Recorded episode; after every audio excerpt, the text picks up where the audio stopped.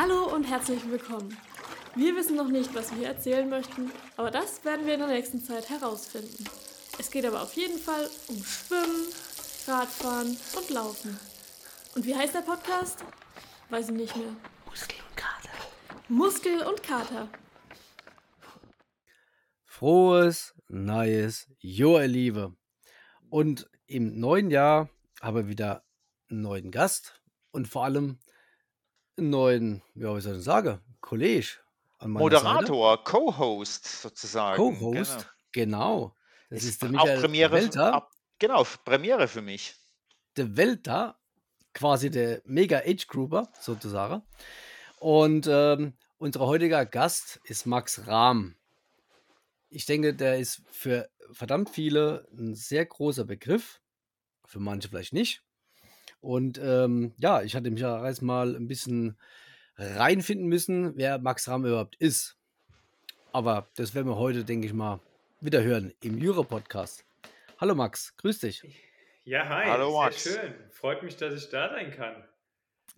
Uns freut uns, äh, es freut uns absolut sehr, dass du überhaupt mitmachst. Weil, äh, das ist schon, ähm, ja, äh, sehr hohes Level, was den Sport betrifft. Ja, ja. Aber mich freut vor allem, dass wir mal ein paar Kollegen aus der Heimat hier ähm, einen Podcast an den Start bringen und auch so ein bisschen aus der regionalen Szene, sage ich mal, berichten. Ähm, und da ist mir doch immer ganz gern Teil. Und äh, ich freue mich mal ein bisschen von meiner Seite zu berichten, ähm, ja, was bei mir so in meinem Läuferleben alles vor sich geht. Ja, das ist auch sehr sympathisch und äh, da würde ich doch vorschlagen, fangen wir doch gleich mal an. Stell dich doch einfach mal vor für die wenigen Zuhörer, die dich vielleicht nicht so kennen. Ähm, äh, wer bist du? Was machst du? Wo kommst du her? Und äh, was ist so dein, was ist so dein Ding? Ja, also ich bin der Max, wie schon gesagt. Ich bin 25 Jahre alt mittlerweile und ich komme aus der Nähe von Kaiserslautern, aus einem kleinen Dorf, ähm, Balborn. Und ich habe, ja, mein Ding im Moment ist hauptsächlich ähm, Laufen und Studieren. Das ist mein Hauptpart.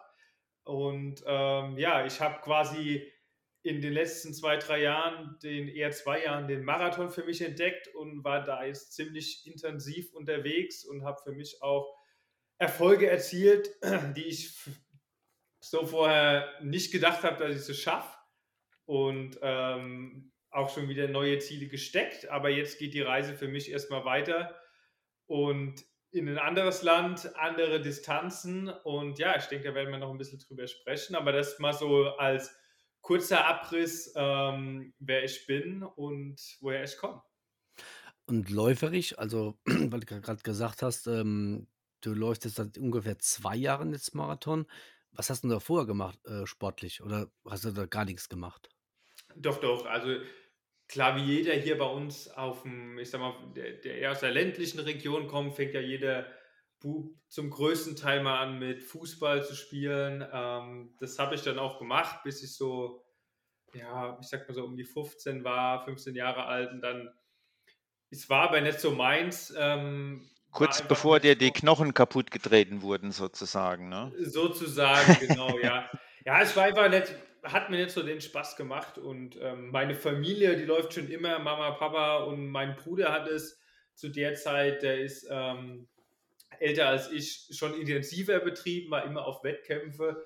Aber ich war früher eigentlich, ich sag mal so, bis ich 17, 18 Jahre alt war, so von Wettkampf wollte ich eigentlich nie groß was wissen oder ich hatte nicht so den Drive gehabt, sag ich mal, zu sagen, boah, ich habe jetzt voll Bock, da an die, an die Startlinie zu gehen und mir da ähm, ordentlich die Kanne zu geben. Das war ich zu der Zeit noch nicht und dann mit der Schule kam dann so der Freundeskreis dazu, ähm, die auch leistungsmäßig Sport getrieben haben und dann ist man so nach und nach, hat man auch für sich so entdeckt, okay, Wettkämpfe äh, können auch doch Spaß machen. Ähm, Nichtsdestotrotz habe ich immer noch einen heiden Respekt davor, ähm, jedes Mal, bevor ich an der Startlinie gehe. Aber ja, das war so mein Werdegang. Da bin ich so nach und nach und dann habe ich mal angefangen. Ich weiß noch ganz gut, mein Bruder hat mich dann ähm, in meinem ersten Wettkampf, das war der Weihnachtsmarktlauf in Landstuhl, ist, denke ich, auch vielen ein Begriff. Ähm, war für mich so das erste Mal, das waren damals 7,2 Kilometer, glaube ich, erste Mal unter dem Vierer Schnitt laufen. Das wusste ich noch so, was für mich so die erste große Marke war, die ich mal im Wettkampf brechen wollte, einmal unter dem Vierer Schnitt durchzulaufen. Wie alt warst du ja? Boah, das, ich dürfte so 16 rum gewesen sein. Sowas Aha, okay. Und dann mit, mit 17, 18, da habe ich dann wirklich strukturiert angefangen, ähm, auch so ein bisschen an die Hand genommen worden, okay, trainiere mal so und so. Ähm, vorher ist man immer nur so ein bisschen mal laufen gegangen, hat mal so ein Fahrtspiel gemacht oder sowas. Und dann habe ich das angefangen und dann ist man so nach und nach reingerutscht, so, okay, man will mehr. Dann, dann kommt auf einmal, dass man merkt, oh, ich werde besser, ähm, ich werde schneller, ich, ich erziele neue Zeiten und dann auf einmal will man mehr und dann entwickelt sich das heraus, okay, wie weit kann ich kommen? Und ja, da nach und nach bin ich jetzt ähm, da immer noch dabei und bin immer noch dabei, meine Grenzen äh, in den nächsten Jahren auszuloten, wo die dann so sind. Und wer hat dich da in die Hand genommen? War das dann irgendwie ein Trainer, der dich irgendwie dann entdeckt hat? Oder hast du dich, dich jemand anvertraut? Oder ist da jemand da irgendwie äh, empfohlen worden? Also wir sind, ähm, meine ganze Familie, wir sind im, im LC Donnersberg, also im Donnersbergkreis im Verein. Und ähm, unser Vorstand damals, der war auch jemand, der in seinem Jugendalter leistungsmäßig Sport gemacht hat. Also der wusste schon, ähm, was es braucht oder was man machen muss, um schneller zu werden. Und der hat uns dann oder mich das erste, als erstes so ein bisschen an die Hand genommen. Und dann ähm, bin ich danach nach Alzey gekommen in eine Trainingsgruppe, ähm, die auch einen Trainer hatte, unter dem ich dann lang trainiert habe, unter dem Hans-Peter Tietje, ähm, bevor ich dann, ja, eigentlich für mich so mein Schlüsselmoment kam, sage ich mal, bis jetzt in meiner, ähm, meiner Läuferlaufbahn, wodurch sich eigentlich so alles äh, verändert hat für mich mittlerweile so, oder worauf ich für mich zurückzuführen habe. Und ab dem Zeitpunkt bin ich dann auch unter einem anderen Trainer ähm, gelaufen und habe unter dem trainiert, der mich jetzt ähm, mal zurückrechnen, genau 2021 Anfang, genau Anfang 2021 habe ich bei dem trainiert dann ähm, bis Stand heute und ab Samstag gibt es dann ein neuer Trainer wieder. So, jetzt aber hier der, der, der, der, der Schlüsselmoment, der ist natürlich sehr interessant. Erzähl uns mal ein bisschen was darüber. Ja, mein Schlüsselmoment war, eigentlich hat sich äh, wie so vieles in der letzten Zeit ähm, angefangen mit, mit Corona. Ähm, es war dann für uns alle, denke ich, für die Läufer schwer. Es gab keine Wettkämpfe, nichts und die ganzen Volksläufe wurden abgesagt. Und dann war ich damals schon, ähm, habe ich schon so das Laufbandlaufen für mich entdeckt, sage ich mal. Oder ich habe es schon immer genutzt als Trainingstool, ähm, sage ich mal, zum Einsetzen des Laufband, um gezielt Einheiten drauf zu machen. Und da gibt es unter den Radfahrern, ist, denke ich, besser bekannt, ähm, die Trainingsplattform Swift. Exakt. Genau. Und, ähm, ah, die, die kennen ja, wir, die kennen wir sehr gut, ja, ja. ja, und die bieten ja schon äh, längere Zeit für Triathleten und äh, vor allem auch für ähm, Rennradfahrer diese sogenannte Swift Academy an. Und dann äh, quasi war es im Jahr 2021, wurde das erste Mal, oder es hat 2020 angefangen, ähm, aber für 2021 war dann der Wettkampf anvisiert, gab es das erste Mal eine Swift Academy zum Laufen. Und da habe ich gedacht, ähm, also man musste, um quasi in diese Academy zu kommen oder in diesen Pool, ähm, um daraus ausgewählt zu werden, musste man an acht Trainingseinheiten teilnehmen und zwei kleine ähm, 5 Kilometer Läufe auf dem Laufband machen, auf so schnell wie es geht. Und das habe ich dann da zu der Zeit gesagt, okay, das mache ich jetzt einfach mal mit, ähm, weil eh drumherum die Läuferszene, es war nichts los und dann habe ich das genutzt und wurde dann glücklicherweise ausgewählt als einer von sechs Läufern. Ähm, man muss sagen, also der Haupt, wenn man es so nennen kann, der Hauptpreis oder ähm, letztendlich die Gewinner der Academy wurden quasi bis zum Berlin-Marathon ähm, gecoacht von einem meiner Meinung nach ähm, renommiertesten und besten Trainer im Moment, die's, die ich kenne oder die es auch ähm, gibt. Und quasi man wurde dann auf den Berlin-Marathon vorbereitet in einem professionellen Umfeld. Das heißt, ähm, ich habe ein brandneues Laufband von Woodway bekommen, das ich ähm, tollsterweise immer noch bei mir zu Hause stehen habe. Ähm, dann wurden wir unterstützt von äh, Adidas, von Oakley, von Morton. Also wir hatten das rundum sorglos Paket sozusagen. War es ein Jahr lang trainieren wie ein Profi und dann der Höhepunkt war dann der Berlin-Marathon im Jahr 2020. Also das ist noch das ähm, Laufband, was man in deiner Pain Cave sieht, ne? Genau, das ist das Laufband, das man auf meine, in meiner Paint Games sieht auf Instagram oder äh, diverse Videos. Genau, das ist, es ist so das, ähm, ja, wie soll ich sagen, State-of-the-Art-Laufband, das es im Moment gibt. Ähm, es ist ein Laufband, das, wo ich un unglaublich dankbar dafür bin, dass ich es haben darf und auch behalten darf, weil man spricht da schon von einem Preissegment von einem Kleinwagen. Also was, wo ich mich eigentlich nie davon von geträumt hätte, dass ich mir mal irgendwann so einen Laufband zulegen kann. Und ich darf es zum Glück behalten und äh, immer noch drauf meine Einheiten abrobben, ja. Aber das bis, bis, bis, bis du da hingekommen bist, hast du beim LC Donnersberg trainiert. Wie hat denn da so deine, deine Trainingswelt ausgesehen? Bevor wir genau. hier in, die, also, in, in, in deine Pain Cave, in deine Pain Cave schauen, die natürlich sehr interessant ist. Da habe ich natürlich auch ein bisschen gespitzelt ja. im, im Internet, da findet man ein bisschen was. Ja, genau. Also vorneweg, ich bin immer noch beim LC Donnersberg, also der Verein ist immer noch der, der gleiche. Ähm, aber ja, wie sah es vorher aus? Ich habe ganz normal meine, meine Dauerläufe gemacht, ähm, alles eher äh, kürzer, ich sag mal.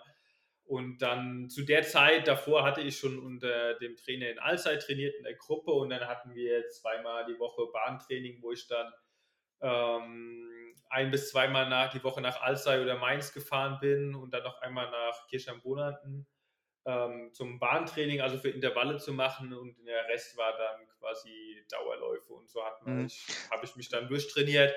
Ähm, Aber hast du da schon in, in, in, in, sagen wir, mit der Absicht auf längere Distanzen oder waren das dann mehr so die klassischen Leichtathletikdistanzen, 5000 Meter, 10.000 Meter, die ihr da waren, trainiert ja, habt?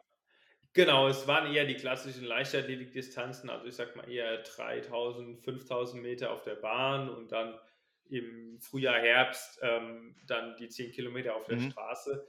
Ähm, aber ich habe schon immer relativ früh gemerkt, oder ich, ich mache auch heute immer noch ganz gerne den Vergleich, ähm, ich bin mehr so gestrickt eher wie, ja, wie oftmals wie die, ist es, ähm, wie die ja, wie soll ich sagen, wie, wie die Frauen, also eher von der Unterdistanz nicht so schnell. Also nicht falsch verstehen, es gibt auch Frauen, die unten raus verdammt schnell sind, aber es ist ja doch eher, dass die, je länger die Strecke wird, desto besser werden so. Und so habe ich das relativ schnell für mich auch gemerkt, dass ich so, ja, bei den, ich sag mal, 200 Meter Intervallen, 300 Meter Intervallen waren meine Trainingskollegen oft immer vor mir, aber je länger es wurde, desto besser wurde ich. Oder wenn wir dann mal ähm, angefangen haben, zehnmal 1000 zu machen. Dann irgendwann, ich konnte das Tempo halten und die anderen haben nach sechs, sieben Intervallen, wurde es bei denen schwieriger. Und da habe ich schon gemerkt, okay, es liegt mir doch eher die längeren Distanzen als die kürzeren. Und das, mhm. äh, genau.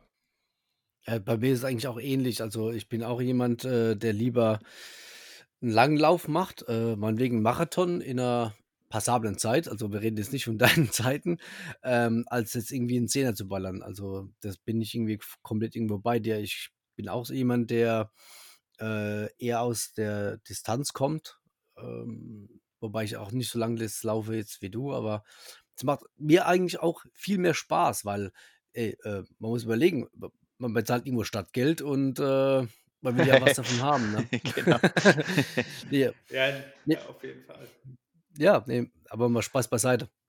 Ähm, ne, es ist absolut äh, mega interessant, ähm, dass du direkt relativ früh sogar äh, gefördert wurdest und ähm, ja, vor allem auch, dass du diese Chance genutzt hast, ähm, über diese Swift Academy äh, da jetzt weiterzukommen und äh, das alles jetzt irgendwie auch seinen Weg genommen hat. Ne? Und ähm, ja, ähm, genau, also auf jeden Fall, aber zur, zur Förderung eigentlich ähm, eigentlich wurde ich relativ oder gefördert in dem Sinne nicht oder ich habe relativ spät mit angefangen, weil 17, 18 Jahren, das ist auch ein Grund, warum mir eher die längeren Sachen zuguten kommen jetzt im Moment, weil ich so spät angefangen habe. Das heißt, ich kann mich eher schneller auf den längeren Sachen verbessern, weil ich sag mal, den Vorteil hat man, wenn man schon früh als Kind ähm, anfängt, mit 12, 13 Jahren Spaß an der Leichtathletik zu haben. Das war auch da der Vergleich zum Fußball deswegen leider kommt man als Jugendlicher oder auch als Kind mit der Kinderleichtathletik auf dem Land sehr, sehr schwer in Berührung. Das war so das, was ich jetzt, wenn ich heute zurückblicke, oh, schade irgendwie, wenn mir das damals schon Spaß gemacht hätte und man so diese, ja, einfach auch mal querbeet über, über einen Leichtathletikplatz mal Hochsprung, mal Weitsprung ausprobiert hätte und einfach da erstens mal die koordinativen Fähigkeiten schon mit auf den Weg zu bekommen, aber dann halt auch diese Sprintschnelligkeit, die mir halt jetzt fehlt oder wo ich halt jetzt sehr, sehr viel mehr Zeit reinstecken muss und in, in, äh, investieren muss, um mich da noch zu verbessern. Ja. Aber so eine gewisse ähm, Sprintfähigkeit, die du jetzt, sagen wir mal, ähm, kennengelernt hast, also auf diesen 1, 2, 3.000 Metern und so weiter, äh, hinten raus, ähm, ist die noch irgendwo präsent? Jetzt zur Zeit, ähm, sie kommt langsam wieder, weil ich jetzt gerade einen Schnelligkeitsblock gemacht habe oder ein, ein äh, fünf Wochen Block, sechs Wochen Block als Vorbereitung auf die USA. Ähm, kommen wir später bestimmt nochmal drauf, warum. Aber durch die jetzt zwei Jahre Marathontraining geht einem, ich sag mal, die Spritzigkeit in den Beinen geht einem schon verloren. Und ähm, das ist aber genau das, äh, wo ich jetzt merke, okay, ich bin an einem Punkt, angekommen, wo ich sage, ich habe das Maximum ausgereizt, was im Moment äh, mit meiner Schnelligkeit möglich ist, gerade auch über die Marathon-Distanz. Und jetzt muss ich wieder den Schritt zurück machen und sagen, okay, Fokus liegt jetzt auf 5000, 10.000 Meter, ähm, um da so schnell zu werden, wie es geht, um dann in ein paar Jahren wieder den Schritt auf den Marathon zu machen und dann da meine großen Ziele zu erreichen. Weil ich frage nämlich hauptsächlich wegen, ähm, was, was wir jetzt alle kennen von, was war es, Olympia gewesen, ähm, mit dem Hendrik Pfeiffer, der Ja. dann am Ende wirklich ähm, eskaliert ist, äh, das Ding dann geholt hat. Nee, Quatsch, die EM war es, ne? Es war EM e EM. genau. Ja, es war Die, EM. E- die EM, Ein un genau, EM war unglaublicher Schlussspurt. Ich glaube, 28 Sekunden äh, auf die letzten 200 Meter nach 42 Kilometer, un unfassbar. Ähm, um das mal so zu vergleichen, also für 28 Sekunden muss ich mich schon im Training, das ist für mich momentan ähm, schon fast oder all out. Also das ist schon so äh, zum Vergleich, ja. Ja Wobei gut, äh, er hat ja auch ein paar Jahre mehr Erfahrung, beziehungsweise ein paar Jahre mehr auf dem Buckel, ne? Auf jeden Fall, auf jeden Fall. Aber zum Beispiel, wenn ich ähm, Trainingskollegen oder aus meiner alten Trainingsgruppe ähm, die eher jetzt 1500 Meter machen, ähm, die können sowas auch mal, die machen dann auch mal 10, 10 mal 228 oder sowas. Ähm, das ist auch, auch kein Problem für jemanden, dem die Spritzigkeit liegt, der die Spritzigkeit hat. Ähm, für den ist das auch kein hm. Problem. Aber ja, bei mir momentan nicht, ähm, aber ich arbeite dran, damit ich da auch wieder hinkomme. Ja, aber wie, wie sieht denn dann so ein, so, so ein typischer Trainingstag im Moment aus? Ne? Was, wie, wie, wie, wie läuft so dein, dein Training ab? Was machst du so für Umfänge? Und dass man da einfach mal so ein bisschen ein Gefühl dafür bekommt. Ne? Man hat ja so seine eigenen Ideen, wenn man da so auf dem Marathon trainiert als Age Grouper, ja. Äh, aber wie sieht es denn bei dir aus? Was, was ist denn so ein typischer Tag? Was hast du denn heute gemacht? Ähm, heute habe ich jetzt relativ. Heu, relativ heute war, weil, weil heute ist Off-Season. Michael, ja, guck doch einfach auf Insta. Guck doch einfach auf Insta. Das ja, ist genau. genau. was er macht. Ja, ich habe erst heute angekumpelt. Also ich bin noch nicht up to date.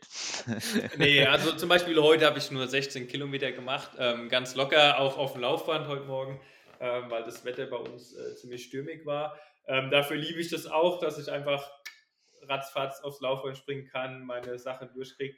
Ähm, genau, aber nee, heute war, war locker. Die ganze Woche ist jetzt locker, ähm, weil ich noch viel zu erledigen habe mit äh, der Reise in die USA, aber auch, weil ich jetzt gerade fertig war mit meinem Blog. Also ich habe, ich kann es jetzt gerne mal kurz so ein bisschen ähm, erzählen, wenn es euch interessiert. Ja, selbstverständlich. Hab, was, was ist so, die, was ist so der, der, die Insights? Wochen, ja, die letzten fünf Wochen ähm, eine Vorbereitung gemacht, quasi auf die USA, ähm, mit sozusagen, um wieder die Schnelligkeit für, für 5 und 10 Kilometer wieder so ein bisschen anzuregen und um ein bisschen zurückzubekommen. Da habe ich jetzt äh, von den Umfängen ähm, mal ab, also ich kann sie mal ganz schnell durchsagen, es waren 150 Kilometer in der ersten Woche, 151 in der zweiten, 168 in der dritten, dann 141 in der vierten, und dann 164 nochmal und letzte Woche 161. Das waren so die Umfänge, die ich gemacht habe und das waren auch so die Umfänge oder in der spezifischen Marathonvorbereitung auf Berlin dieses Jahr ähm, waren es sogar noch mehr. Da habe ich in den zehn Wochen spezifisch Vorbereitung 172 Kilometer im Schnitt gehabt und bin da auch bis zu 191 Kilometer gelaufen. Aber wie, wie verteilt sich das über den Tag? Wie muss man sich das vorstellen? Also ich meine, äh, viele von uns trainieren auch, sage jetzt mal, ambitioniert. Ja, Sicherlich nicht Fall. die Zahlen, die du jetzt gerade in den Raum geworfen hast, aber ich meine, 170 ist ja schon eine Hausnummer, ja. Wie, wie, wie wie verteilt sich das? Wie muss man sich das denn vorstellen? Ach, das kenne ich ja, das kenne ich ja. Ja, du mit deinem verrückten Ding da, was du da mal gemacht hast, ja. Nee, aber das ist echt ein, ein heiter Respekt davor, überhaupt in einer Woche ähm, so viel Kilometer zu machen und ähm, dann auch noch auf Tempo oder variiert halt eben entsprechend und Ja, ja, spezifiziert. das, Das deswegen ja die Frage, ja. Wie, wie, wie, wie muss man sich das vorstellen? Das sind ja mindestens zwei Einheiten am Tag, wenn nicht sogar drei. Also es sind, sind, sind oftmals drei Einheiten mache ich selten, außer Ja. die dritte Einheit ist jetzt eine Kraft- oder Stabilisationseinheit. Dann sind es auch mal drei, aber ansonsten sind es meistens ähm, zwei Einheiten oder, oder eine Einheit. Und ich kann es gern mal, ähm, jetzt zum Beispiel, wenn wir mal nehmen die Woche 5, da hatte ich 164 Kilometer ähm, gehabt für die Woche. Und das fängt quasi, montags ist bei mir immer klassisch eigentlich ein lockerer Tag, weil man kommt eigentlich aus dem Sonntag, denke ist bei euch auch nicht anders. Sonntag ist der klassische Longrun-Tag für jeden. Und dann ist bei mir montags immer ähm, locker so die, in die Woche reinkommen. Das beginnt dann meistens morgens mit 15 Kilometer ähm, in meinem normalen Dauerlauftempo und dann eventuell hinten drauf nochmal ein paar ganz kurze Bergsprints, also im Bereich 50 bis 80 Meter, ähm, vier, fünf Stück. Einfach so ein bisschen zur Aktivierung. Ähm, genau, das ist dann, das wäre der Montagmorgen. Montagnachmittag sind dann meistens nochmal sechs bis acht Kilometer, ähm, auch im lockeren Dauerlauftempo. Und äh, ja, vielleicht die Frage, was ist bei mir locker? Also ich, bei mir ist es wirklich so, ich habe im Marathontraining gemerkt und bin auch schon ein paar Mal auf die Schnauze gefallen, äh, wenn ich mal so sagen darf, wenn ich mich nicht dran gehalten habe. Ich laufe meine lockeren Läufe meistens wirklich ohne auf die Uhr zu gucken. Ich habe mir angewöhnt, durch ähm, Marathontraining die Autolab auszuschalten an meiner Laufuhr, dass mich da gar nichts verrückt macht unterwegs, sondern und dann laufe ich einfach nach Gefühl und wenn es mal gut läuft, dann sind es mal vier Minuten Schnitt. Ähm, wenn die Beine mal schwer sind vom Wochenende, dann sind es mal ein 430er Schnitt oder auch mal langsamer, je nachdem, wo man auch läuft. Ähm, bei uns in der Pfalz ist ja doch nicht immer ganz so flach. Ähm, von daher, also locker heißt bei mir dann wirklich, ich laufe so, wie ich mich fühle an dem Tag und ähm, was am Ende rauskommt, das ist gut. Ja gut, du bist ja schon mit dem äh, Stützel auch schon gelaufen, am Rhein entlang, da ist äh, kein Berg in Sicht, ne? Nee, da ist kein Berg in Sicht. Äh, da war aber auch keine lockere Einheit angesagt mit dem Simon. Das war dann schon, ja, es war so meine Einheit des Jahres. Äh, kann ich vielleicht nach der Woche nochmal sagen, was wir da gemacht haben. Ähm, und das war, war auf jeden Fall ein super, super Tag. Ja, aber dann zum Dienstag. Dienstag ist dann meistens schon die erste äh, Intervalleinheit. Die mache ich dann meistens gern morgens schon. Ähm, so zwischen, ich sag mal so 9 Uhr rum starte ich dann da. Und das waren jetzt an dem Dienstag 8 mal 1,6 Kilometer im 3,15er Schnitt mit 300 Meter Trabpause. Die Trabpause ist dann meistens so knapp unter dem 5er Schnitt. Ähm, und die, die Meilen oder 3, 8 mal eine Meile kann man es auch nennen, die waren genau 3,15 im, im Durchschnitt. Und dann hinten drauf nochmal 8 mal 100 Meter mit 150 Meter locker Traben zwischendrin. Das waren dann Ist, für, ja, ist das, ähm, sagen wir mal, allein schon von, von dieser Pace her, ist es so von der Age Group, wenn man es mal Michael seine Worte äh, fassen will, schon verdammt gut. Ja, auf jeden Fall. Also das ist schon, es ist schon sehr gut, aber man muss auch sagen, es ist auch jetzt noch nichts, ähm, wo man sagt, man ist schon in der Spitze angekommen. Ne? Also es ist schon, es ist ein sehr hohes Niveau, aber es ist immer noch Luft nach oben da. Ne? Das muss man, muss man auch fairerweise so sagen. Also genau, Ja gut, aber du, du, du bist ja noch im Anfang von deiner Karriere, ne? Und äh, man sagt ja generell auch, ähm, die Langdistanzen ähm, kommen ja irgendwie auch erst irgendwie im Alter, also ähm, wo man da ja, irgendwie erst richtig stark wird. Exakt. Also ich, ich merke das auch, oder ich habe es auch in den gemerkt, man, man muss seinem Körper schon die Zeit geben, sich anzupassen und dann, dann irgendwann kommen die Schritte, irgendwann macht es Klick und das Training schlägt an und dann kann man auf die nächste Stufe gehen. Hm. Das stimmt schon, auf jeden Fall. Genau. Und dann meistens nach einer Bahneinheit oder ähm, je nachdem, wo ich die mache, die Tempoeinheit kommt nachmittags nochmal ein, ein lockerer Lauf, einfach um die Beine so ein bisschen auszulaufen.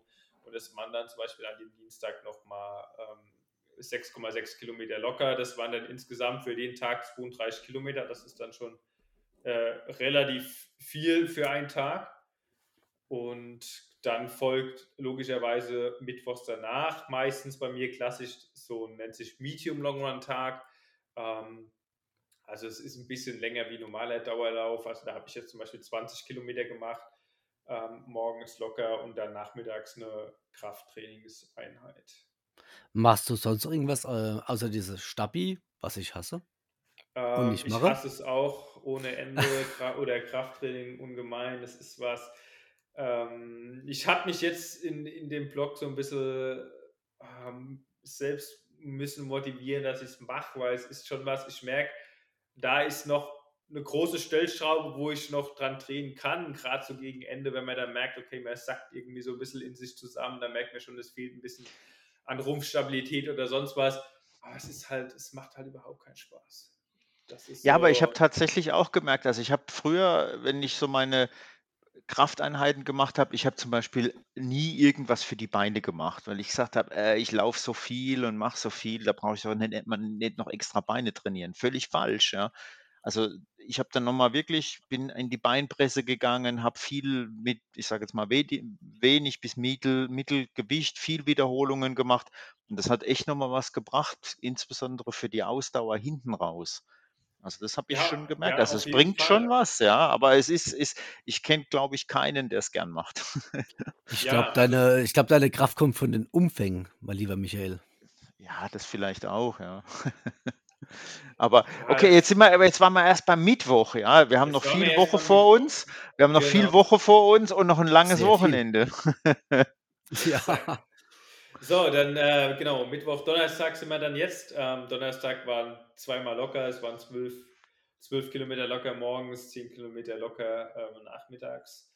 Und dann muss man auch sagen, ähm, ich bin mittlerweile, habe ich auch gelernt, dass man ein bisschen flexibel sein muss in seinem Trainingsplan. Eigentlich war ich in der Woche geplant, damit ich freitags in die nächste Tempoeinheit reinstarte, aber ich habe dann freitags morgens gemerkt, ähm, mein Körper braucht einfach noch ein bisschen Ruhe und da habe ich mittlerweile auch gelernt oder auch mein Trainer gesagt, ey, wenn dein Körper dir das Signal gibt und die Woche lässt zu, dass man irgendwas mal schiebt, hör drauf, mach das. Auf die längere Frist ist es immer besser, ähm, quasi drauf zu hören, anstatt jetzt was durchzupressen.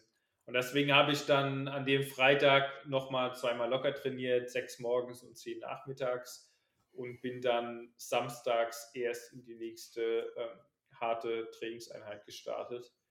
Und das war dann samstags morgens, ähm, das war so eine Pyramide, vor der hatte ich auch einen heiden Respekt. Also ich habe auch immer noch für Einheiten ähm, heiden Respekt und bin dann nervös davor und mache mir Gedanken, ob ich es schaffe oder nicht. Also das, das bleibt, ich denke, das geht jedem Läufer so. Aber die Pyramide waren 400 Meter, 800 Meter, 1,2 Kilometer, 1,6 Kilometer und das Ganze wieder rückwärts. Und wieso ich so heiden Respekt davor hatte, war, weil die Tempis waren schon äh, verdammt flott für mich. Also die 400 Meter waren in einer Minute sieben Sekunden äh, zu laufen. Die 800 Meter bin ich dann in 2 Minuten 18 gelaufen. Das ist ein Schnitt von 2,53 auf den Kilometer.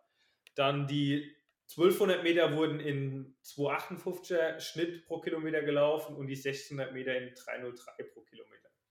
Und zwischendrin. Auf der, auf der Bahn oder äh, auch das auf Ganze, Band? Das Ganze habe ich auf dem Band gemacht, weil das Wetter auch äh, nicht so besonders war. Oder ich nutze das Band halt ganz gern als Bahnersatz auch, weil es mir halt einfach ein riesen Zeitersparnis ist, weil ich muss für die, für die nächste Bahn bei mir in der Region muss ich so 25 bis eine halbe Stunde fahren, bis ich hin bin. Das heißt, ich verliere immer eine gute Stunde hin und zurück äh, vom Tag. Deswegen ist für mich bei sowas oftmals Laufband dann ein ganz gutes Trainingsmittel, um das zu ersetzen. Also so gute Alternative, aber dennoch, äh, also ist meine persönliche Empfindung, äh, ist es doch schon irgendwo ein riesen Unterschied, ähm, ob man auf der Bahn läuft ähm, in einem gewissen Tempo oder halt eben entsprechend ähm, ja, auf Asphalt. Äh, ist dann doch schon ein anderes Feeling, ne? auch vom, vom Bounce her. Auf jeden Fall. Ähm, findest, also das ist jetzt interessant, weil ich habe schon viel, viel mit, auch mit, mit vielen unterhalten und verschiedene Meinungen gehört. Findest du es auf dem Laufband anstrengender oder leichter wie auf der Bahn? Gute Frage. Ich finde es, ähm, es ist irgendwie, man, man, ich finde irgendwie auf dem Laufband kann man es nicht ganz so gut greifen. Mhm. Weil man hat einerseits nicht irgendwie äh, die, ähm, das Feld oder ähm, egal jetzt was nebendran, was irgendwie äh, an einem vorbeifliegt. Noch hat man irgendwie ähm, diesen Gegenwind, den man direkt spürt. Ähm, und das dritte ist, dass man ja nicht so diese, die, dieses, die, dieses Push-Gefühl hat. Weißt du? Die, allein von der Optik her. Ähm, yeah. Das hat man irgendwie nicht. Aber dennoch finde ich irgendwie, ähm, es ist gut. Ich habe ja auch ein Laufband, ja, das jetzt bis, äh, was ist es, 20 km/h oder sowas geht. Ähm, bin ich froh, dass ich es habe. Einfach nur, wenn das Wetter komplett beknödelt ist oder ich irgendwie zeitlich nicht irgendwie jetzt dazu komme, äh, doch nochmal irgendwie rauszugehen, weil es dann, dann doch schon irgendwie dunkel wird und man nicht ganz so auf Tempo irgendwie trainieren kann, ist es schon gut, ein Laufband zu haben, definitiv. Ich habe jetzt nicht so eine Packcamp äh, wie, wie du. Bei, bei, mir steht das Ding nur in der Scheune. Aber ähm, es, ist, es ist eine ganz andere Art Training und vor allem auch ähm, der, wie soll ich sagen, ähm, man merkt es auch irgendwie in den Beinen und auch in den Knien. Es ist doch schon irgendwie eine andere Belastung für den Körper. Finde ich jetzt mal. Meine persönliche Meinung. Ich finde, der Mindfuck ist halt ein ganz anderer, ja. Beim, beim Laufen, da hat man halt tatsächlich so ein bisschen die Ablenkung und, und, und ja, wenn man eine neue Strecke läuft, ist sowieso toll, aber selbst wenn man die Standard-Trainingsstrecke läuft, hat man immer wieder irgendwelche Eindrücke. Ja, ich finde, das macht es erträglicher, gerade bei solchen harten und längeren Einheiten. Ähm, aber das Laufband hat halt den unschlagbaren Vorteil, wenn man da halt eine Pace einstellt, dann läuft man genau die Pace. Das Ja, man muss ja laufen, so vom Training, ja, das fliegst du auf die Fresse. Vom Trainingseffekt ist es natürlich, ist es natürlich gigantisch, aber also sagen wir mal, ich, ich bewundere jeden, der es schafft, mhm. da irgendwie einen Marathon auf dem Laufband zu laufen. Ja, gibt es ja einige, die das da schon zelebriert haben, auch, auch Leute, die wir kennen. Ja, ja also finde ich krass, absoluter Respekt, aber da, da gehört halt, da muss man irgendwie kopfmäßig einen Knoten reinmachen irgendwie. Ja, das stimmt. Also mental ist das wirklich, ähm, also mittlerweile klappt es bei mir echt super. Also ich meine, ich bin ja auch, äh, man, auch ein Zwift-Jünger, ja, aber halt eher auf dem Fahrrad. Äh, da ist es noch so, sage jetzt mal, halbwegs erträglich, weil da kann man nebenher einen Film klotzen oder so, irgendwie was, ja. Ja, Aber beim Laufen musste ich halt, muss, musste ich halt viel mehr konzentrieren, ja. Auf jeden Fall. Aber ich finde immer noch, ich sag mal, es ist äh, gerade, ich, ich habe auch Einheiten Marathonvorbereitung gemacht, 32, 35 Kilometer auf dem, auf dem Laufband. Solange man, ja, ist krass. Programm, pro, wenn man Programm hat, finde ich, ist das, geht die Zeit auch flott rum. Und ähm, ich habe oftmals sogar so die Erfahrung gemacht, dass es für mich auf dem Laufband fast anstrengender war, wie dann, oder sagen wir mal so, ich hatte den Wow-Effekt gehabt, wenn ich dann mal auf der Bahn war oder ja, hauptsächlich auf der Bahn. Ähm, boah, die Pace fühlt sich doch gar nicht so, oder ich hatte anstrengender in der Erinnerung draußen, wie es eigentlich ist. Ne? Ähm, vor allem auch aus dem Hintergrund, weil auf dem Laufband du hast diese Monotonie. Du läufst immer den gleichen Schritt.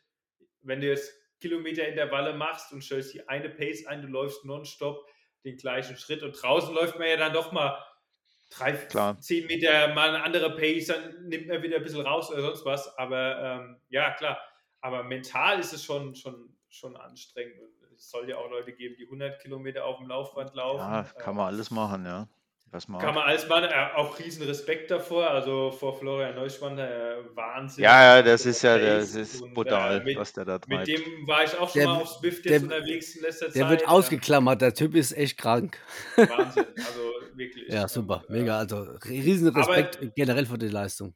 Aber auch, was du sagst, von der, von der Knie her oder von der Belastung, ich finde, da macht es sich bemerkbar, also das Laufband, auf dem ich jetzt laufe, ich, ich bin mega privilegiert, dass ich das jetzt habe, aber da merkt man schon den Unterschied. Man merkt kaum einen Unterschied, ob ich auf der Bahn laufe oder auf dem Laufband. Also das ist wirklich so, so gut vom Laufgefühl her, von der Dämpfung her. Man merkt so gut wie keinen Unterschied. Also das ja, ist ich denk, Ja, ich denke mal, die, die, die, die, neuen äh, Gerätschaften, also ähm, ich habe jetzt nicht eins von deiner Marke. Ich nenne jetzt mal nicht meine Marke, bevor ich irgendwie einen auf den Deckel kriege. Aber meine hat auch eine äh, Sechs-Zonen-Dämpfung. Und ähm, es ist schon gut. Es ist schon wirklich verdammt geil, äh, auf so einem Ding zu laufen. Äh, nicht auf so einem 0815 Teil. Und ähm, aber das ähm, andere Thema mit ähm, nicht so eintönig, man hört äh, Podcast, man hört Musik, man guckt irgendwie YouTube oder was ich mittlerweile bei mir auf dem Ding gucken kann, ist auch Netflix. Abgesehen von Tinder hat das Ding ja irgendwie alles, ne? Aber Ja, ähm, stimmt. Also ich, ich stelle mir auch meistens das mein iPad vorne hin. Ähm, Genau. Gerade, also hauptsächlich ist es bei mir, wenn ich jetzt Programm habe, ich, ich schalte mir was an für, für mein Warm-up, für meinen Cooldown. Äh, meistens läuft bei mir irgendwas, was mit, mit Sport zu tun hat und dann ist es mir eigentlich während den Intervall meistens so, ich will, ich will Hauptsache, es, es labert irgendwas in meinem Ohr, dass ich nicht so nur in, Mhm. in meine Gedanken gefangen bin, sage ich mal. Ne? Aber ich muss auch sagen, vielleicht im Hinblick oder Rückblick auf Berlin-Marathon dieses Jahr war es gar nicht so schlecht, weil ich war in Berlin so extrem, also nicht abgelenkt, aber ich konnte mich so auf mein, auf das Drumherum konzentrieren. Auch, äh, sage ich mal, dass ich meine, meine Schmerzen unterwegs doch ganz gut ausblenden konnte, weil ich dann sage, wow, guck mal, da ist das, da ist das. Ähm, wobei man dann beim Laufband, wenn du da deine 5 Kilometer Marathonintervalle machst, du bist nonstop mit dem Schmerz konfrontiert und hast irgendwie keine Möglichkeit jetzt ähm, mal auszuweichen oder dir den Zuschauer anzugucken oder sonst was. Und das war im Rückblick vielleicht so mentaltrainingstechnisch ähm, gar, nicht, gar nicht so verkehrt. Aber nur mal kurz zu- zum Training per se. Ähm, also das heißt aber auch, ähm, du machst dann Training, ich will mal rein nach, aus dem Bauch heraus ähm, mal sagen, zu 80, 90 Prozent alleine Ja, und ähm, den Rest irgendwie zu zweit, zu dritt, zu viert, zu fünft. ähm, genau. Also ich mache eigentlich, man kann sagen, 90% trainiere ich alleine. Hauptsächlich auch die, die harten Sachen bin ich eigentlich oder die, die meine Intervalltrainings, ähm, Tempotrainings bin ich meistens alleine.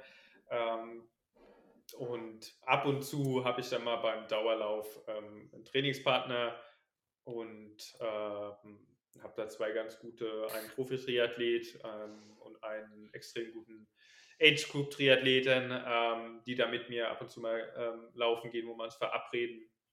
Aber sonst ist das meiste, was ich trainiere, wirklich alleine. Ja. Ah, lass uns noch den, de- deine Trainingswoche abschließen. Der Sonntag fehlt noch. Das ist der klassische Long Run, der Äh, Long Run. Day. Genau, ähm, der Long Run Day, das waren an dem Sonntag 25 Kilometer und das Ganze äh, im 344er Schnitt. Also der wurde dann schon auch nochmal ähm, auf Zug gelaufen. Ja, und das war dann die Woche. Und das war, Ja. das war eigentlich ein, ein großer Dienstag ähm, mit Intervallen und nachmittags, was insgesamt 32 Kilometer ausgemacht hatten. Dann hatte ich so eine, ja, eine Ruhephase, einfach wo Volumen dazu gepackt wurde. Und dann kam nochmal so ein knaller Wochenende, ähm, um das Ganze Mhm. abzuschließen. Aber äh, erzähl uns vielleicht mal von, den, von deinen großen Wettkämpfen. Du, äh, Berlin-Marathon haben wir ja schon so ein bisschen angeschnitten. Erzähl mal, wie, wie, wie lief das ab? Wie, wie ist so der, du warst in der Zwift Academy und hast dann sozusagen den, ich sage jetzt mal, die Trainingsvorbereitung für den Berlin-Marathon da mitgemacht. So, wie, wie lief das da ab und, und, und wie war dann der große Tag? Genau, also ich habe die Trainingsvorbereitung mitgemacht ähm, und habe da ähm, unter Terence Mahone trainiert, der mich auch bis heute noch trainiert hat, ähm, der eine unglaubliche Erfahrung hat. Das ist Also- einer der, der, der Zwift ähm, Geschäftsführer Genau. oder, oder Gründer für unser Publikum. Nee, nee, nee, also er ist, Oder- er ist Trainer, sein Oder Hauptberuf Trainer ist- oder irgendwie was für, für die Trainer. Running, für den Running Part, gell? Genau, er hat es quasi, oder er ist mit wie genau, weiß ich nicht, aber er ist halt, macht den Trainingspart für Swift Ja. der Swift Academy. Sein, sein Hauptding, also er hat in den USA eine, eine Trainingsgruppe aus Profiläufern, die er trainiert. Er hat auch schon bestimmt, äh, Dina Castor ist bestimmt Leuten Begriff und im Marathonbereich lange Zeit US-Marathon-Rekordhalterin, äh, die hat er trainiert. Das war ähm, Ryan Hall ist auch ein Riesenbegriff, ähm, bis heute noch der schnellste amerikanische Marathonläufer mit 2 Stunden 4 hoch. Ähm, allerdings in Boston gelaufen, deswegen erzählst du nicht offiziell. Ähm, den hat er mal eine Zeit lang trainiert, also das ist schon seine Frau äh, selbst, Jen Ryans, war ähm, zigmal bei Weltmeisterschaften, war bei Olympia mit dabei. Ähm, genau, also der hat eine riesen Erfahrung und von dem habe ich auch mega, mega viel gelernt, auch abseits vom Laufen, einfach so kopftechnisch oder sonst was. Ähm, genau, also der hat mich vorbereitet für Berlin. Vorbereitung lief richtig, richtig gut und dann kam der große Tag. Ähm, Ihr habt euch in, in, in, Berlin auch das erste Mal dann gesehen. Also ihr hattet ja äh, Corona-bedingt gar mhm. keine Möglichkeit, euch in irgendeiner Art und Weise mal persönlich kennenzulernen. Genau, genau. Leider ähm, Corona hat uns da einen Strich durch die Rechnung gemacht. Normal wäre ein Trainingslager geplant gewesen mit der Swift Academy. Wir haben uns dann halt nur wie alle in Corona mal über den Bildschirm gesehen, äh, über Zoom-Calls, wo man sich dann mal ausgetauscht hat. Aber live war es dann das erste Mal ähm, 21 in Berlin, wo wir uns dann live gesehen haben. Genau. Ähm, dann, aber, aber ganz kurz zwischengefragt, ähm, ist er auf dich drauf zugegangen? Wurde er der mehr oder minder zugeteilt oder? Also alle sechs, sechs Gewinner von der Academy. Ähm, in der Academy wurden ein breites Spektrum ausgewählt. Also da wurde jetzt nicht nur der Topläufer ausgewählt oder die sechs Besten. Also es wurde wirklich von Marathon-Debütantin bis ich sag mal, um die vier Stunden, drei Stunden 30, unter drei Stunden. Achso, einmal querbeet. Einmal querbeet. Die wollten wirklich einmal querbeet ähm, das Läuferspektrum abdecken ähm, und die auf Berlin vorzubereiten. Und die haben alle die sechs Leute, die ausgewählt wurden, haben unter ihm trainiert. Ja. Nochmal kurz nachgefragt, ähm, das war Berlin welchen Jahres? Also diesen Jahres? 21, ne? 21. 21, genau. Berlin 21. 21, 21 ja. Okay. 21, genau, war quasi mein, mein Marathondebüt dann auch. War für mich auch der erste Marathon dann in Berlin. Ja, das ist ja eh krass, ne? Da hast du ja so deinen ersten Marathon, ja, und, und, und, und, und gleich dann in so einem, ja, ich sage jetzt mal, doch schon, ja, professionellen Umfeld, ne? Ja, also nicht nur professionell, also man hat ja sowieso schon der erste Marathon, ich denke, viele werden es wissen, man hat einen heiden Respekt davor. Den vergisst man nie, natürlich und, nicht. Und ein Riesenbammel äh, an der Startlinie, ja, was da auf einen zukommt. Ne? Weil, ich sag mal, im Training, man läuft mal, gut, ich bin einmal eine, eine 40 gelaufen, aber selbst dann, aber auch die meisten laufen ja nur 30, 32, aber was, was passiert auf letzte 10? Das ist halt so ein, ein riesen schwarzes Loch, vor dem er da steht an dem Tag oder auch, man läuft ja auch nie vorher die ganze 30 Kilometer in seinem Marathon-Tempo. Und ich hatte einen riesen Respekt an der Stelle. Das ist eigentlich komisch, ne? Es, also geht mir genauso. Ich habe im Training noch nie einen Marathon gelaufen. Die längste Trainingsdistanz, die ich je gemacht habe, waren 38. Ist das so ein Aberglauben-Ding oder so irgendwie was? Nee, also nicht, nee. dass ich mich jetzt nicht in diesem, also nicht in der Lage fühlen würde, auch im Training 42 zu laufen. Selbstverständlich, aber man macht es irgendwie nicht. Ja, es ist also im, im Profibereich oder auch, ich bin ja auch einmal ein, es waren knapp 42 Kilometer gelaufen.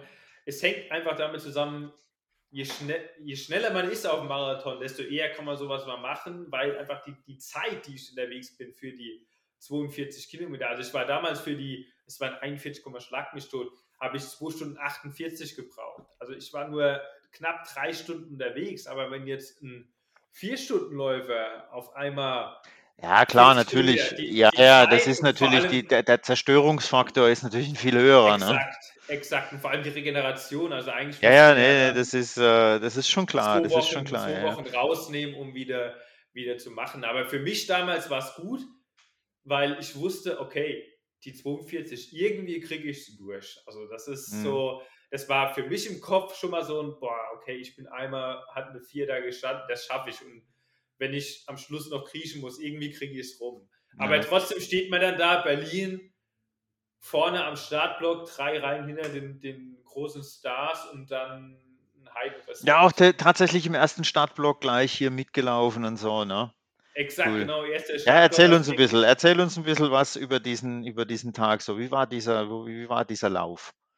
Ja, also morgens aufgestanden, dann läuft man ja durch den Tierpark und die Stimmung, die ist ja schon Berlin, das ist einfach magisch. Also ich habe es ja das erste, man, man hört es ja immer nur, Berlin ist eine andere Stadt, wenn Marathon ist und es war wirklich so. Also das war, war richtig äh, Gänsehautstimmung und dann fängt ja die, die klassische Berlin-Musik an vorher, kurz vorm Start und dann, äh, ja, da guckt man nochmal so an sich runter, schüttelt sich nochmal und dann, dann geht es eigentlich schon los. Und was ich, was mir damals schon oder was sich auffallend war, normal Berlin ja immer oder zum größten Teil Top-Bedingungen.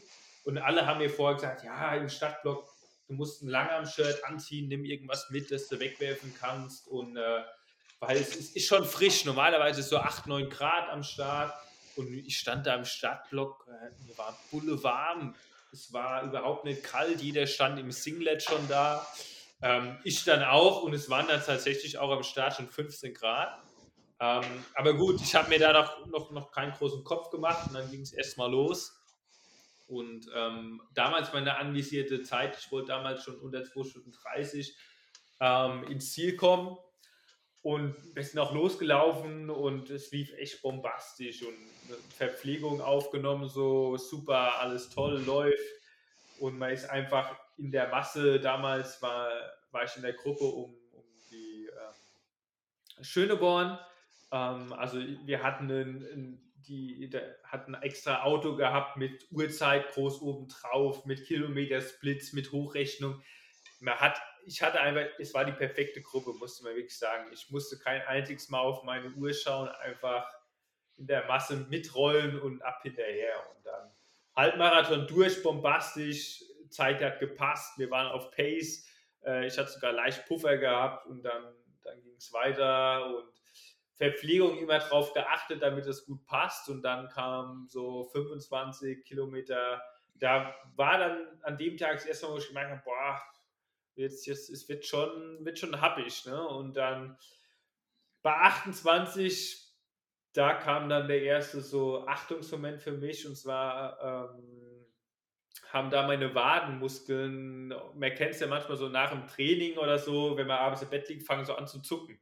Ja. Das hatte ich, das, das hatte ich bei Kilometer 28 und da habe ich mir schon so gedacht, oh shit, das, das kann nicht gut ausgehen. Und dann aber was, was macht man dann? Ich habe dann gesagt, okay, lauf so lange weiter in dem Tempo, wie es geht. Es ging nicht lang. Bei Kilometer 30 haben dann die Krämpfe angefangen. Ähm, Wadenkrämpfe, Fußzähler gekrampft und echt, echt übel. Also ich hätte mich auch fast ein paar Mal ähm, ordentlich abgelegt.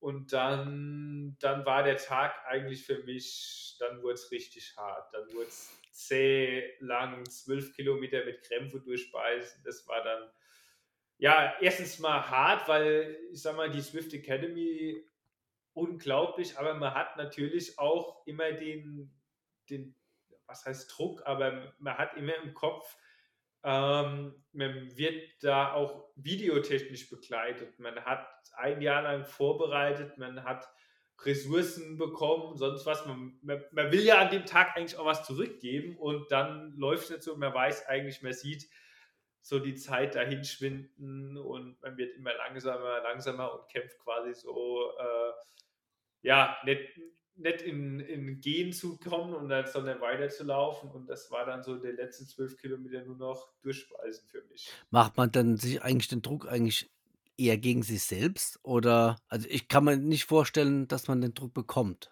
Nein, nein. Also vor, man bekommt überhaupt keinen Druck. Ähm, ich durfte ja auch dieses Jahr gab es ja auch wieder eine Swift Academy. Ich habe die alle in Berlin kennengelernt und äh, der Druck kommt nicht von denen, aber trotzdem ist ja so, also es gibt ja auch auf YouTube eine Dokumentation, also eine, eine super Reihe darüber, Videoreihe, äh, quasi der Weg zu Berlin und dann der Tag auch. Und man weiß ja auch, das wird danach veröffentlicht und man will ja auch was zeigen, was, was kann man. Und ich hatte auch bis dahin immer so das Gefühl, ich konnte noch nie, es hat noch nie ein Wettkampf bei mir Klick gemacht, wo ich sage, boah, jetzt habe ich mal gezeigt, was wirklich in mir steckt. Das konnte ich ähm, bis dieses Jahr Berlin eigentlich immer nur im, im Training, wenn ich so unter mir war, da war ich so befreit von mir, weil ich keinen Druck hatte, hauptsächlich von mir selbst und konnte einfach mein Ding durchziehen. Und da mhm. natürlich, ich glaube, es weiß jeder, der größte Druck baut man sich eigentlich selbst auf bei so einem Lauf. Ja, Aber definitiv. Aber ja, Ja. äh, mach mal, mach, mach mal. Ich habe ich hab auch noch was. Ja, genau. Ähm, das ist das, was mich eigentlich mit am meisten, auch für mich persönlich irgendwo interessiert, also äh, auch für meine Person, für meine äh, Läufe. Ähm, ich finde, es ist verdammt schwer zu erkennen, okay, ich war jetzt am Limit oder ich war jetzt am Rande vom Limit Oder da geht noch was? Oder ähm, was wäre gewesen, wenn ich jetzt ähm, darüber hinausgegangen wäre? Ähm, also wenn du weißt, was ich meine, es ist. Ja, ich weiß auf jeden Äh, Fall, was du äh, meinst. Also äh, es war es ist eine riesen Kopfsache. Auf jeden Fall, also das, das merke ich auch immer wieder und da, da bin ich auch ehrlich zu mir, da habe ich noch eine riesen Baustelle vor mir mit meinem Kopf, mit meinem mentalen Ding. Das ist noch die größte Blockade, was ich habe. Oder wo ich auch sage, wenn ich mal vom Kopf her äh, noch stärker werde, ich, ich bin einfach von meiner Art, von meiner Person nicht so jemand, der an die Startlinie geht und sagt, hey, heute, ähm, ich weiß eigentlich, dass ich vielleicht potenziell kann ich nur eine 2,30, aber hey, ich, ich laufe heute 2,25 an, ich, ich mache das einfach. Bin ich nicht. Ich bin eher so der Typ so, ah, okay, ich kann vielleicht so gleich, komm, wir gehen mal 2,32 an, mal auf die sichere Seite, so, ne? Ähm, aber das fällt dir schwer und das muss man mit der Zeit irgendwie lernen, das beiseite zu legen. Und das Gute war auch, man hat halt, oder auch hinterher muss man dann so ehrlich zu selber, okay, mal Analyse, was war jetzt falsch gelaufen in Berlin? Woran lag es? War es wirklich jetzt einfach das Leistungsvermögen, was falsch war? Oder wie in diesem Fall 21, es war halt einfach viel, viel zu warm. Also ich bin ins Ziel gekommen, da waren es 24 Grad. Das, und ich hatte damals darauf vertraut, auf die Verpflegung an der Strecke. Da gab es ähm, Morten an der Strecke. Aber im Nachhinein habe ich ja, boah, es war, es hat zu sehr nach Wasser geschmeckt. Also das Getränk hat so einen ganz eigenen Geschmack, süß. Und wenn man es im richtigen Verhältnis anrührt, dann, dann hat man den Geschmack im Mund und es hat einfach zu sehr nach Wasser geschmeckt. Das heißt, im Umkehrschluss wusste ich dann, okay, es lag nicht an meinem Leistungsvermögen vielleicht, es lag halt daran, es war zu warm, ich habe zu wenig zu mir genommen, ähm, ich habe zu viel Elektrolyte verloren über den Weg und deswegen habe ich dann ab Kilometer 30 Krämpfe bekommen. Alles, Ich glaube, ich glaub, was das ist aber im auch. Nachhinein Äh, schlauer ist. ja. genau, das, ich glaube, das, das habe ich auch für mich kennengelernt. Weil es irgendwie ähm, zu sehr, also das ist jetzt meine Empfindung, ähm, von sich selbst äh, überzeugt, ja, passt schon, ich will hier mal ein bisschen Wasser und dieses und jenes, aber diese Elektrolyte, ich glaube, das ist das, äh, was man zumeist irgendwie unterschätzt. Oder auch zu, Oder Kohlenhydrate, also das ist ja, die halt- Kohlenhydrate, auch, ja, Kohlen- genau. Vor allem Kohlenhydrate habe ich im Marathontraining gelernt. Das ist auch was, was ich jetzt im Training auch auf die Kürze beibehalten werde. Im, Im Läuferkopf ist irgendwie immer so drin, oh, den 30er, wenn ich denn, ich brauche nichts, ich mache den mit Wasser und wenn, äh, wenn ich heimkomme, habe gar nichts getrunken, bin ich stolz wie Bolle, weil ich bin durchgekommen ohne irgendwas. Äh, die Rache kommt meistens am Tag danach oder zwei Tage danach. Das musste ich auch alles ähm, sag ich sag mal, bitter, bitter merken. Und wenn man dann mal sich konstant, auch im Training, bei langen, harten Einheiten was zu sich nimmt, man hat so, so viel Vorteile davon. Also man, man trainiert sich nicht in so einen Keller rein, die Regeneration ist deutlich dadurch verbessert und so weiter und so fort. Aber das waren alles Dinge, die beim ersten Marathon, wo, wo einem, vielleicht auch weil es der erste ist, man ist super aufgeregt. Und das sind so die Dinge, die dann am ehesten ich sag mal, hinten runterfallen, die aber eigentlich am wichtigsten sind an so einem Tag. Ja, das sind halt die Dinge, die man dann so lernen muss, ne? Bei solchen, bei solchen, ja, ich sag jetzt mal, extremeren Belastungen wie in einem Wettbewerb. Ja, ich meine, das kennt jeder, wenn, wenn man da mal was gemacht hat und, und irgendwo ans Limit gekommen ist, dann feststellt, naja, hm, hätte man noch ein bisschen was optimieren können. Dann sind es eben solche Dinge wie Ernährung und äh, ja, Verpflegung im Allgemeinen. Ähm, da, da denke ich, ja, da, da, da steckt immer viel Potenzial drin, weil das Training als solches, ja, die Einheiten, die, ja, ich sage jetzt mal die Fahrspiele, die man trainiert, die hat man selber in der Hand. Aber die, das Thema Ernährung, insbesondere während dem Wettkampf, ist so entscheidend, dass echt, also da, da ist auch jeder Körper anders. Ja, da kann der auch keiner irgendwie, ja, da gibt es da gibt's keine Blaupause dafür. Das muss man sich selbst erarbeiten. Ja, auf jeden Fall. Und äh, ich sag mal, im Vorhinein hört man immer, ja, Marathon, äh, man braucht Erfahrung und sonst was. Aber das sind, das sind Worte, die will man ja beim, im ersten Moment, die, die, oder auch während so einem Lauf oder nach dem ersten, die will man ja nicht hören. Also äh, klar, ich bin ins Ziel gekommen. Äh, ich bin damals dann 2 Stunden 32, 10 gelaufen, war ich dann im Ziel und ähm, klar war ich mega enttäuscht, mir sind die Tränen gekommen, weil ich das große Ziel nicht erreicht hat. Und dann, dann kommen so Aussagen wie, ja, Marathon, man braucht Erfahrung, gibt mir noch Zeit, aber das sind alles Sachen, die will man in dem Moment nicht hören, ne? aber mhm. ähm, es stimmt einfach. Marathon ist was, ist, man braucht Erfahrung, wie laufe ich das, Ernährung, Verpflegung und so weiter und so fort. Mhm. Ja, aber vielleicht nochmal, du hast die, du hast die Zahl gerade oder deine, deine Zielzeit gerade gesagt, vielleicht nochmal für unsere, äh, für unsere Zuhörer 223, ne? War so die. Äh, 232,10 war das 2021 ah. bei meinem Debüt. 2 Stunden 32, 10 Sekunden, genau. Ah, okay, alles klar. Und ähm, wie viel der Platz gesamt? Boah, das waren damals, war das ich glaube, es war knapp unter den Top 100 noch. Irgendwas unter 90 müsste ich gewesen sein. Genau. Ja. Ähm, ja, aber ich hatte damals schon das Ziel, klar, 2, unter 2 Stunden 30 zu laufen, hat dann damals nicht geklappt. Und ähm, nichtsdestotrotz, da das eine brutal harte Erfahrung war, ähm, hat es mir den Marathon angetan und ich bin nicht davon, davon weggekommen.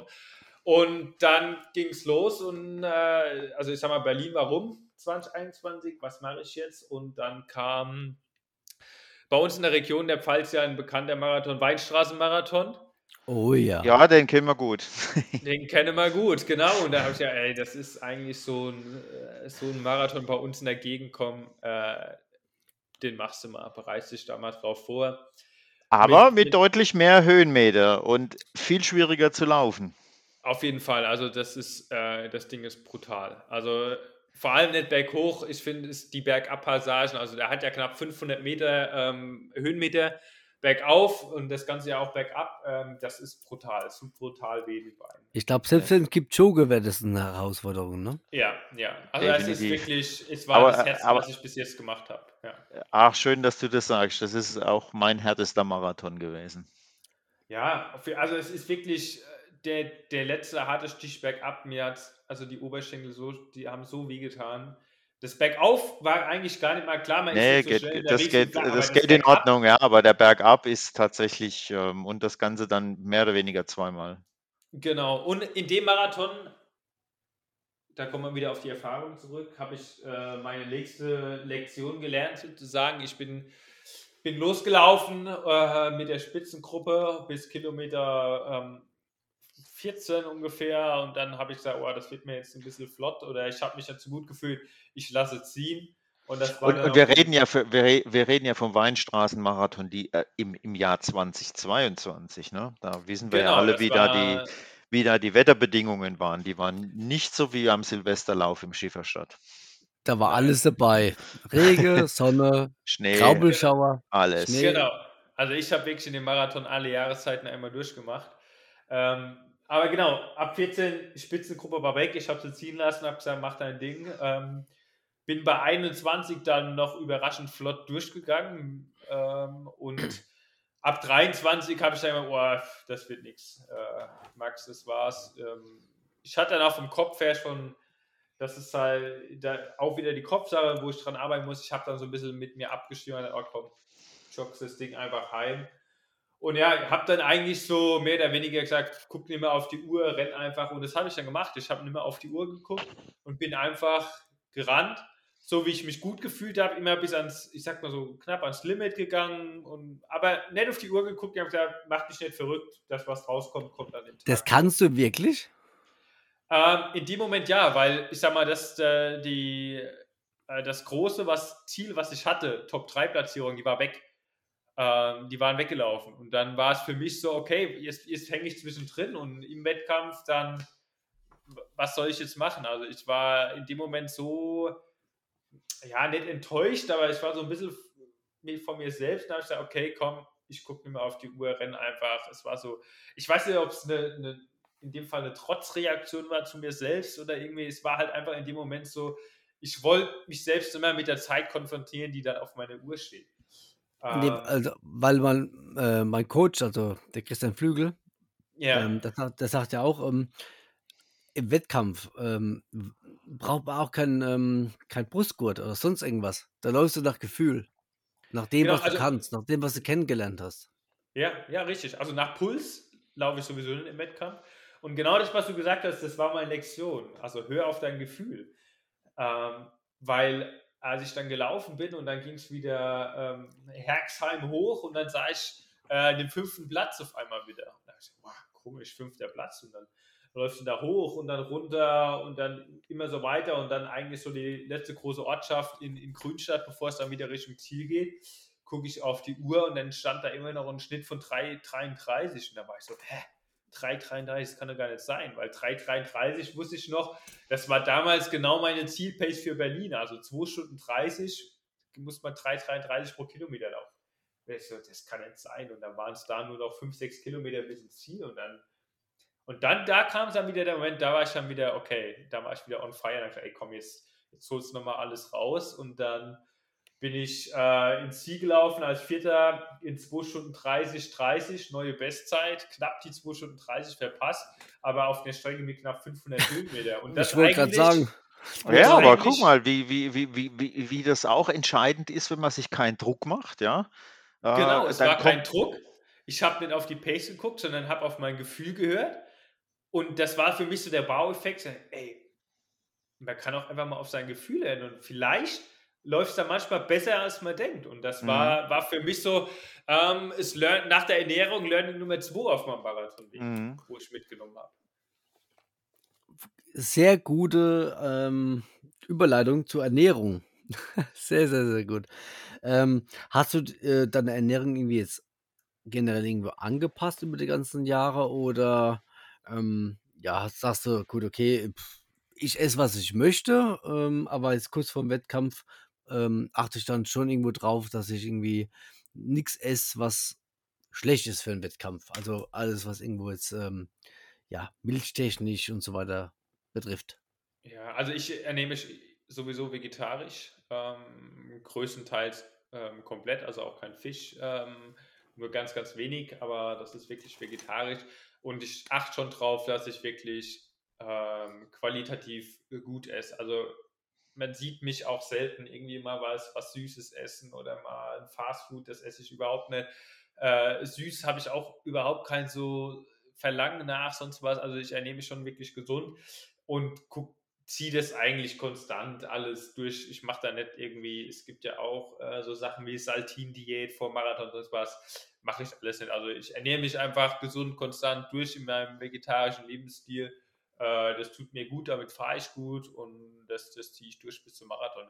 Aber dann an der Weinstraße auch das erste Mal getestet, Eigenverpflegung abgegeben und wesentlich mehr äh, Kohlenhydrate in mein Getränk reingemacht, als ich in Berlin genommen habe. Also ich habe ungefähr, man kann sagen, gut, äh, ja, fast doppelt so viel Kohlenhydrate zu mir genommen wie in Berlin. Und ich hatte auch energetisch an dem Tag null Probleme. Das Einzige war halt durchs Bergauf und Bergab muskulär, klar, das war logisch, Probleme. Aber das war dann so, okay, Gefühl passt, Ernährung passt, ähm, ich muss noch einen Marathon laufen dieses Jahr, so kann das Jahr nicht zu Ende gehen.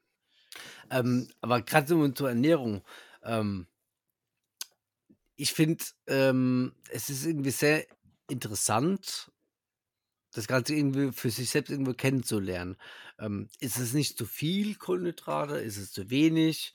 Ähm, also weißt du, was ich meine, ne? Äh, Auf jeden Fall. Äh, das ist, das ist schon eine diffizile Art und Weise.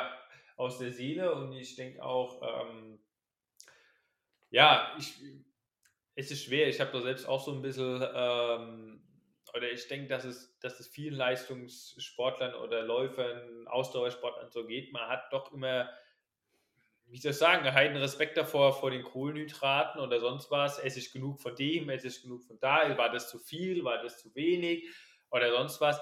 Äh, es ist schon schwer und das ist auch, ähm, ich bin da immer noch, sage ich mal, in so einer Lernphase, wo ich ausprobiere, okay, äh, was ist mein perfektes Morgenfrühstück vor einer harten Einheit, dass es nicht zu viel ist, dass ich aber auch energetisch genug drin habe. Was ist das Beste danach, damit ich schnell regeneriere? Das ist, da bin ich auch noch, das ist auch noch ein Riesenthema für mich, äh, wo ich mich auch noch weiterentwickeln möchte, ist, ist Ernährung einfach, weil ich denke, da liegt auch noch viel Potenzial, was man aus sich rausholen kann. Ja, also definitiv. Also ich kann das auch so für mich, ich bin jetzt zwar nicht in dem Leistungsniveau unterwegs, aber ähm, wenn man viel macht und, und, und auch, ich sage jetzt mal, extremere Dinge macht, dann ist die Ernährung mit ein entscheidender Faktor. Natürlich viel Training und äh, gut drauf sein ist, ist, ist das eine, aber die Ernährung, insbesondere wenn es ein langer Tag ist, ja, der ist wirklich, das ist wirklich sehr, sehr entscheidend oder kann Ja, ja. mitentscheidend sein. Auf jeden Fall, vor allem äh, mitentscheidend dafür, komme ich gesund, zum Beispiel durch eine Marathonvorbereitung, Mhm. ohne dass ich mir einen Infekt einhole oder anfällig bin für, für ähm, irgendwas. Also das spielt ja auch da in dem Bereich eine Riesenrolle. Äh, Richtig, genau. Was auch eine, ein, ein, ein, ein, eine gute Überleitung ist, äh, Infekt, Krankheit, wie, wie, wie sieht es da bei, bei dir aus? Verletzungen? Hat es da schon in jüngster Vergangenheit was gegeben, was dich zurückgeworfen hat, was dich irgendwie plagt? Weil wer Ah, viel nee, trainiert, dem also tut normalerweise auch viel weh. Von dem her, Ja, ja, toi, toi, toi. Also ich hatte in, in meinen Anfängen, wo ich das leistungsorientiert dann verfolgt habe, auch gerade auf der, der Bahn äh, mal Probleme gehabt mit äh, Schieferkantensyndrom, was denke ich jeder schon mal so ein bisschen Erfahrung mit hatte. Ähm, ich Okay. hatte auch schon mal in der Hüfte so ein bisschen, ja, nicht Überbelastung, aber einfach Schmerzen, damit ich nicht richtig laufen konnte. Das war aber alles ähm, eher auf die kürzeren Sachen und das damals war das auch so ein Punkt, ich sage, okay, mir liegt es lange einfach mehr. Mein Körper verkraftet es vielleicht oder damals noch nicht dreimal die Woche auf der Bahn äh, zu ballern. So, ne? Also es war halt einfach irgendwo eine Belastung, die zu viel war damals. Seitdem ich mein Training umgestellt habe, seitdem ich ähm, unter Terrence trainiert, war ich keinmal verletzt. Ich habe so gut, habe keine Trainingswoche müssen irgendwie aufgrund von Krankheit, Infekt oder sonst was ausfallen lassen. Ich habe wirklich jetzt können zwei Jahren konstant äh, durchtrainieren. mhm.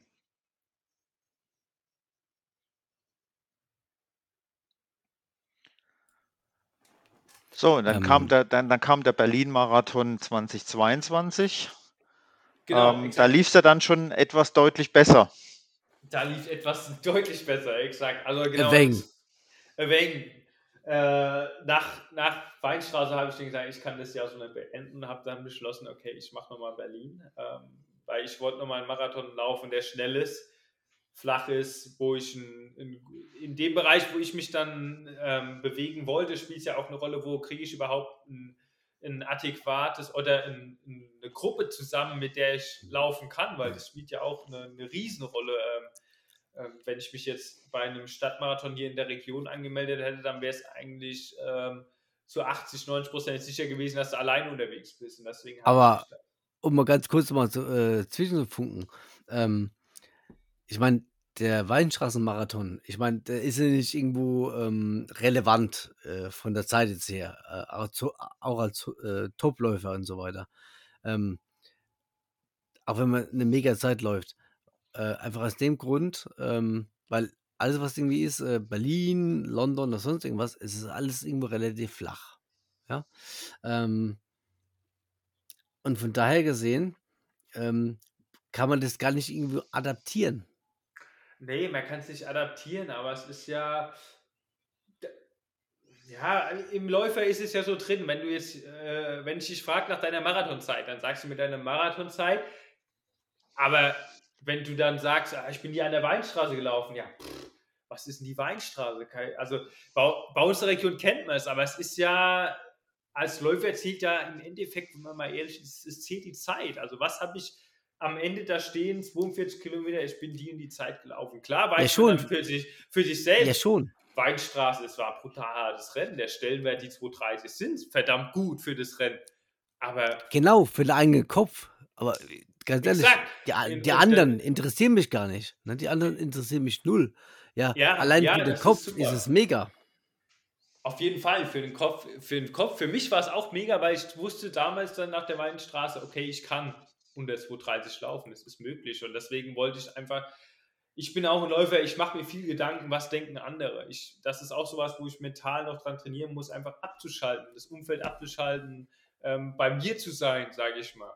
Ähm, aber damals wusste ich, 230 ist möglich und jetzt will ich es auch mal den anderen zeigen. Also da hatte ich so, das war für mich dann mehr so ein Ansporn, so, ey, komm, jetzt, jetzt erst recht. Und dann habe ich mich für Berlin angemeldet, mit Terence das Ganze bequatscht und dann haben wir einen, einen Plan zurechtgelegt ähm, auf dem Weg nach Berlin 2022 und dann hatte ich erstmal nach der Weinstraße, waren es dann zwei Wochen, wo ich komplett überhaupt nicht laufen äh, auch konnte. Also ich hatte so extrem Muskelkater, noch zwei Wochen danach, ich konnte keinen Schritt laufen. Hab dann. Ja, wer nicht? Also der Dalo Ja, nicht, wir sind ja auch gelaufen, ja. Von dem her, äh, es ist schon eine heftige Nummer, ne? Also da ist ist man eine für eine Weile, Nummer, da ist man für eine Weile ist man dann aus dem Training rausgenommen. Exakte Ja, ein bisschen. Äh, der eine verkraft es besser, der andere nicht. Aber Ne? ich kannte das da, damals von äh, 21 Berlin, ich kannte das nicht. Nach fünf Tagen bin ich wieder gelaufen, ohne Mhm. Schmerzen. Und deswegen, aber ich habe mir dann die zwei Wochen gegönnt, das war auch wichtig. Dann habe hab ich angefangen, zwei Wochen locker ins Training reinfinden, einfach mal verliert dann doch schon Fitness über die zwei Wochen, habe ich auch selbst gemerkt. Also Zeit geben, langsam anfangen. Und dann sind wir gestartet, das war dann so Mai rum, Mai, ja, Mitte Mai, mit einem sechs Wochen Schnelligkeitsblock. Ähm, das heißt, da bin ich dann wirklich äh, kürzere Intervalle gelaufen, ich sag mal so maximal bis 1,2 Kilometer lang. Ähm, auch mal ein paar kürzere Wettkämpfe eingestreut, mal wieder 3000, 5000 auf der Bahn, einfach um die, eine, ein gewisses Schnelligkeitsspektrum wieder anzuregen, bevor es dann in die ähm, zehn Wochen wirklich spezifisch Vorbereitung Mhm. Marathon Berlin gegangen ist. Und dann kam dieses Jahr, oder ja, dieses Jahr, letztes Jahr, der große Tag. Und da war es ja dann auch wieder ordentlich warm, wenn ich es richtig in Erinnerung habe. Äh, ja, genau, dann kam der, der, der Tag und ähm, der, da kann man nochmal die Brücke schlagen zum Simon Stütze, äh, zu dem Lauf am Rhein. Im, ich war damals, habe ich mit, mit meinem Trainer Terence gesprochen, okay, äh, auf was laufen wir denn an oder wo, wo drauf trainieren wir? Wir haben so angefangen trainieren, ja, 2028, vielleicht 2027, dann habe ich so, okay, ja, das, das, darauf haben wir trainiert. Dann äh, schrieb mich auf einmal Simon an über Instagram, aha, ob ich Lust hätte, er läuft am Rhein, macht ähm, fünfmal äh, fünfmal fünf Kilometer genau im Marathon-Renntempo. Und ähm, da habe ich gesagt, ey komm, das ist so eine Chance, mit so jemandem mal zu trainieren, machst du mit. Ähm, bin aber damals schon, schon mit dem Gedanken eigentlich hingegangen, ich, die Zeiten waren brutal schnell für mich. Also ich habe gedacht, das schaffe ich niemals. Wir sind quasi angefangen, haben wir im äh, 3,28 pro Kilometer für die ersten fünf und wollten es dann runterarbeiten für den letzten dann so im 3,20er Schnitt aufhören. Aber war äh, Simon Schützel nur ein Name für dich, äh, bevor ihr das trainiert habt, oder war der dir schon persönlich bekannt? Flüchtig. Also ich habe ihn das erste Mal kennengelernt, damals an der Weinstraße, weil wir unter dem gleichen Sponsor gelaufen sind. Und da haben wir uns kurz unterhalten, aber so, man hat sich unterhalten, aber es war auch nur nicht mehr. Und dann dadurch, ähm, wo er mich dann angeschrieben hat, wir haben jetzt schon öfter miteinander trainiert, sind wir echt gute Freunde geworden. Ähm, aber ja, die Einheit haben wir dann gemacht und da hat er mich auch gefragt, ja, was willst du laufen in Berlin? Ich so, ja, ich sag mal so, 227, das wäre schon. Das ist immer das so angehe- eine blöde Frage. Was willst du Ja. laufen beim Marathon?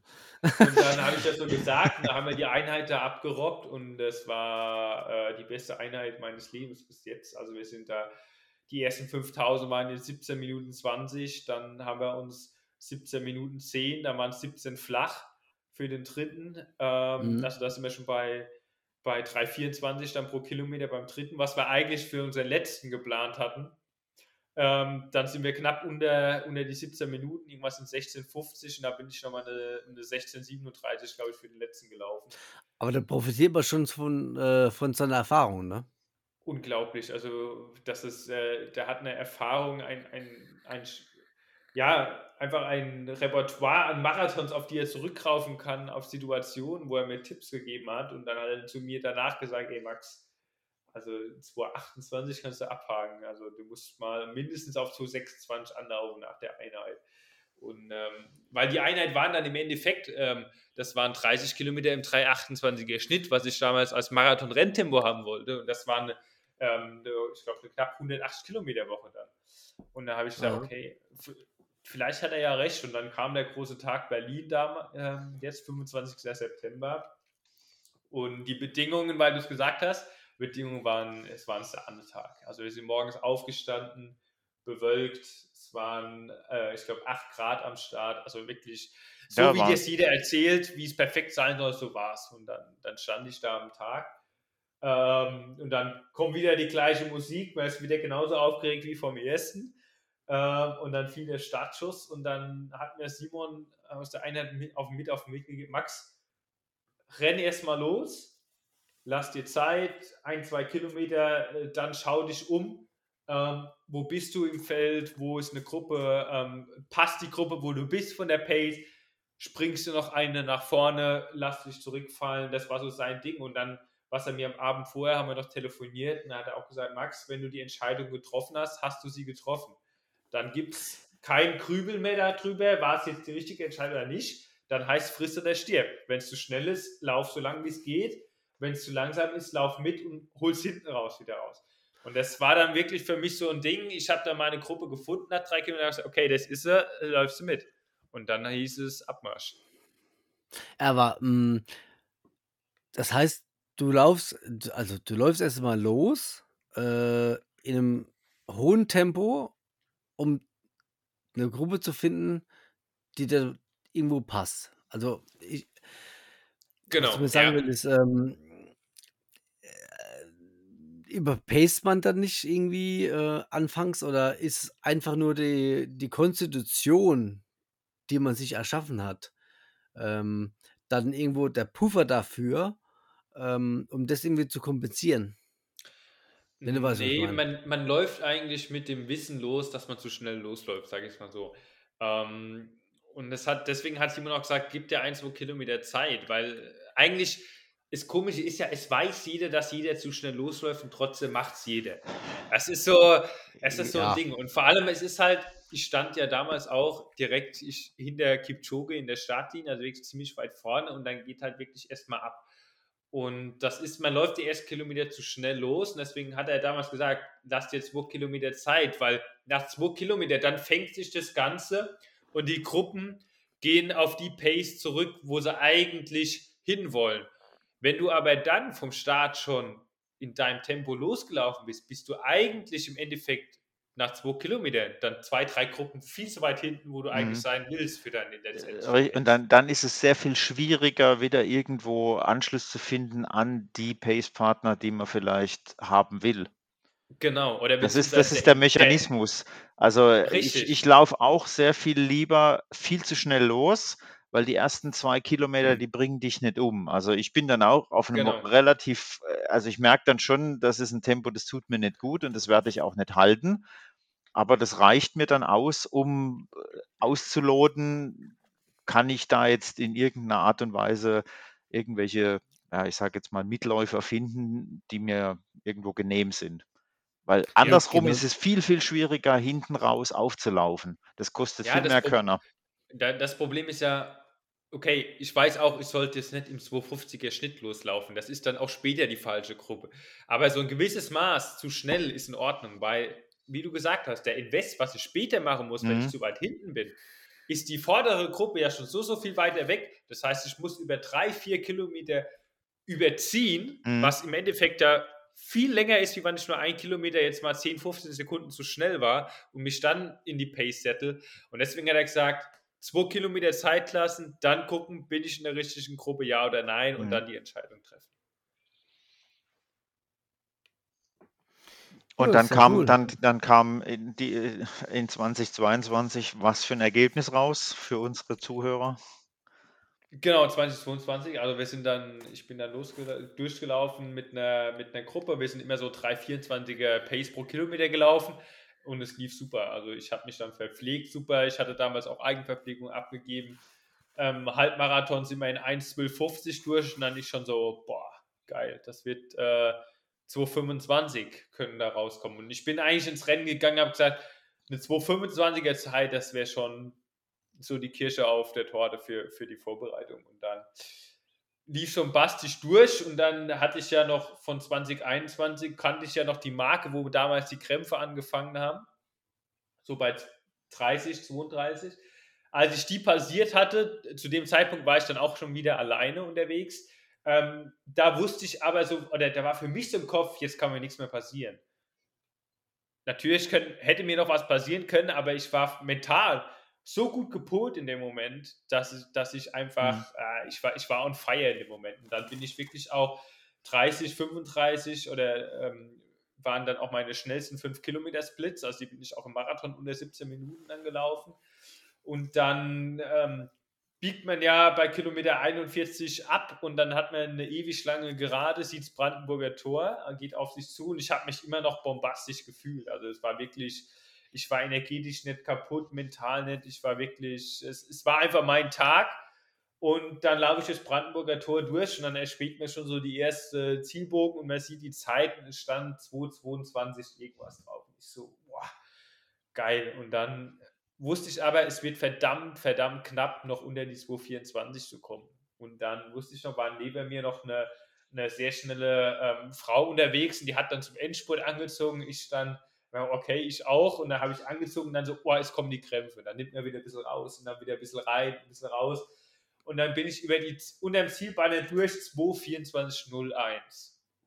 Und dann weiß man ja aber so, ah, es können so ein, zwei Sekunden am Start, vom Startschuss, bis man dann letztendlich über die Matte geht, es könnte gereicht haben. Aber bis ich dann letztendlich nach ungefähr anderthalb Stunden äh, wieder meine Familie getroffen habe, die dann auch ein Handy hatten, die mir dann auch meine letztendliche Zielzeit sagen konnten. Und das waren dann 2,23,58. Und dann war für mich äh, ja, der Tag des Jahres. Der Tag gerettet. der Tag gerettet und für mich dann auch endlich Mega. mal so, ich konnte zeigen, was in mir steckt. Das ah. war wirklich so, es ist so ein Ballast auch von mir abgefallen. Es war einfach ein mega geiler Tag. Ja. Aber wo wir gerade bei Familie und, und, und äh, Freunden äh, sind, ähm, ich denke mal, der Part der Unterstützung von der Familie und so weiter, das ist, ähm, das kann, können manche gar nicht irgendwo greifen. Ja. Ähm, und das ist sehr, sehr wichtig. Ähm, und ähm, wie ist es bei dir? Ähm, du hast eine Freundin, du hast Familie. Wie unterstützen die das Ganze? Also die Unterstützung, wie du sagst, das ist äh, für mich somit auch das A und O. Also es ist ähm, ohne die Unterstützung, die ich bekomme von meiner Familie, von meiner Freundin, wäre das alles auch nicht so, so möglich. Oder ich würde mich nicht so komfortabel drin fühlen, ähm, wie ich es tue. Also ich bekomme von meiner Freundin nie gesagt, boah, musst jetzt schon wieder trainieren gehen oder sonst was. Also die ist völlig, ähm, die akzeptiert das, äh, was ich mache, unterstützt mich auch. Also die war auch in meiner Marathonvorbereitung mit dem Rad nebenher gefahren, hat mir Trinken gegeben. Ähm, die ist auch der Ansprechpartner, wenn ich vor Trainingseinheiten nervös bin, was ja jeder ist, wo ich sage, boah, ich bin so nervös, ich weiß nicht und wo dann sagt, hey komm, du schaffst das und sowas. Ähm, es tut einfach gut, wenn man weiß von zu Hause aus, ähm, dass die Unterstützung da ist.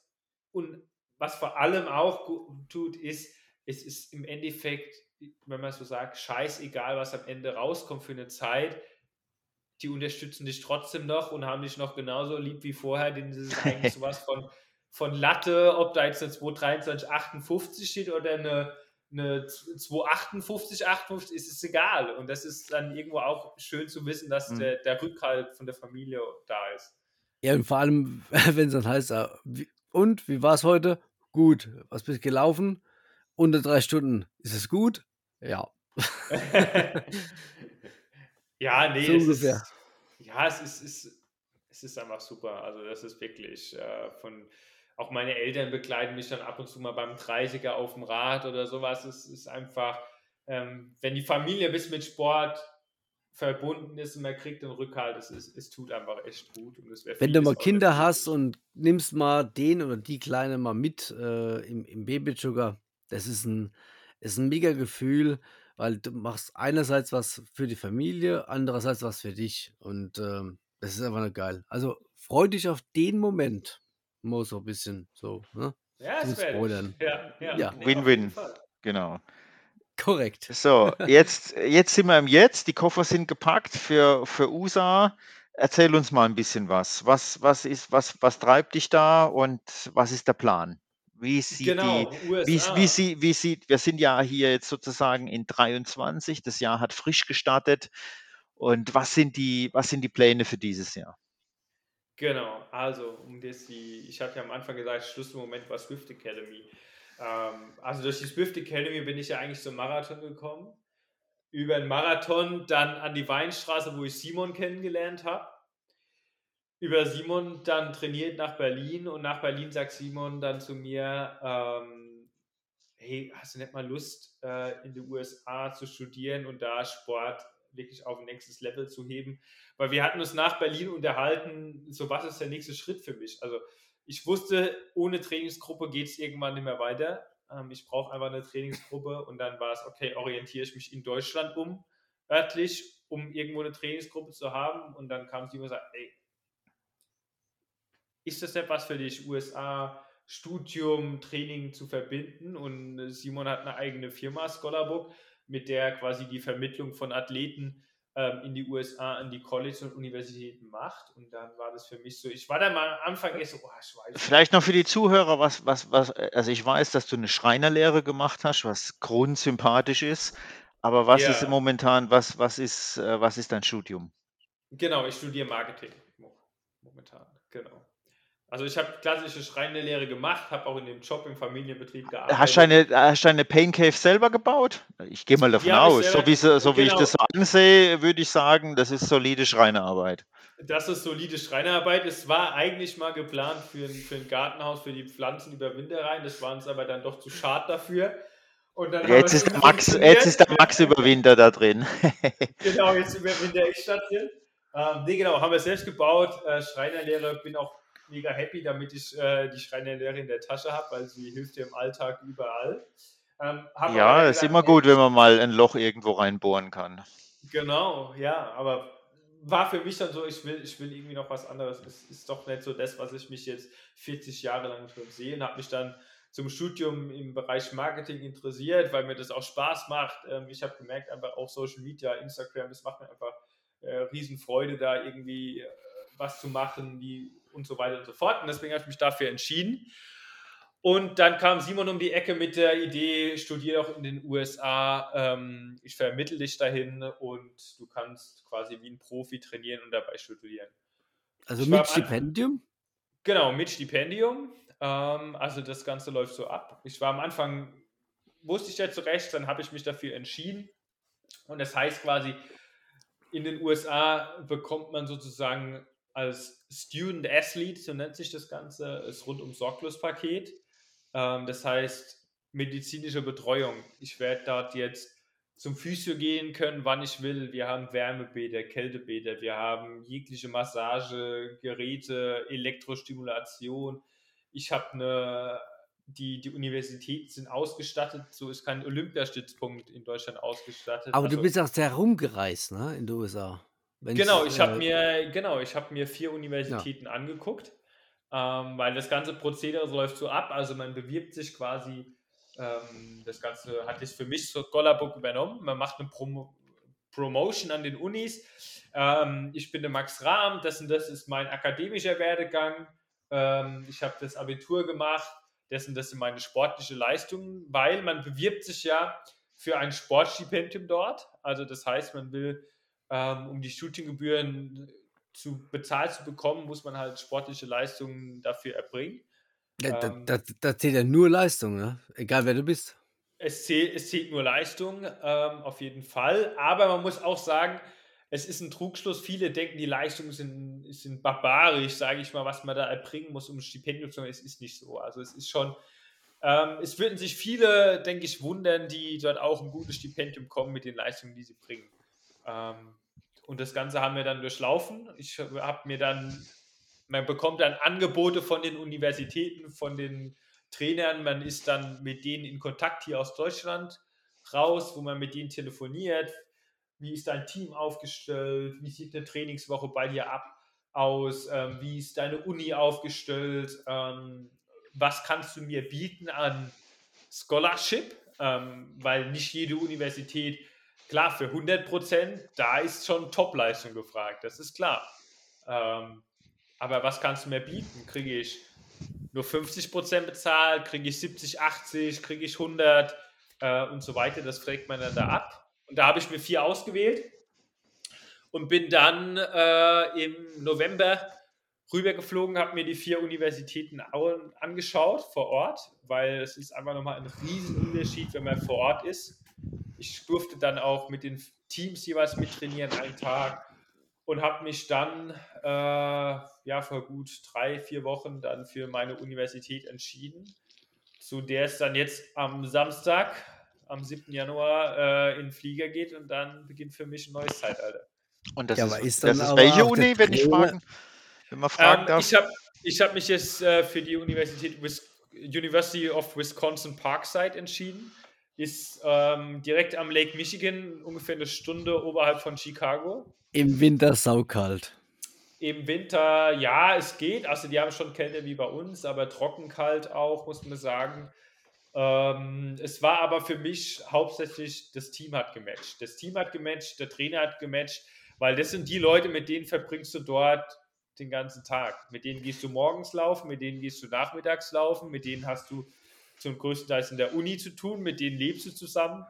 Und das war für mich so der Punkt, wo ich sagen muss, das Team muss passen. Und das war bei Wisconsin einfach der Fall. Und da habe ich gesagt, okay, da gehe ich hin. Hm. Aber das wäre genau, genau meine Frage. Ähm, der Trainer, den du jetzt äh, vorher hattest, ist er dann per se oder, Genau. oder Also es ist so, wenn man sich nee, äh, passé heißt es ja. passé, ja. Äh, wenn man sich dazu entscheidet, quasi Student Athlete zu werden an der Universität, ähm, muss man unter dem Trainer trainieren, ähm, der quasi von der Uni aus ist. Ähm, das habe ich auch offen mit meinem Trainer, jetzigen Trainer kommuniziert. Da ist auch super fein damit. Ähm, und der sieht halt auch die, einfach die Chancen, was das amerikanische Unisportsystem bietet, was es hier in Deutschland aber nicht gibt. Ähm, weil es nur mal zu, zum Beispiel zum Trainer. Der Trainer ist dort Vollzeit angestellt an der Uni. Das ist dem sein Job.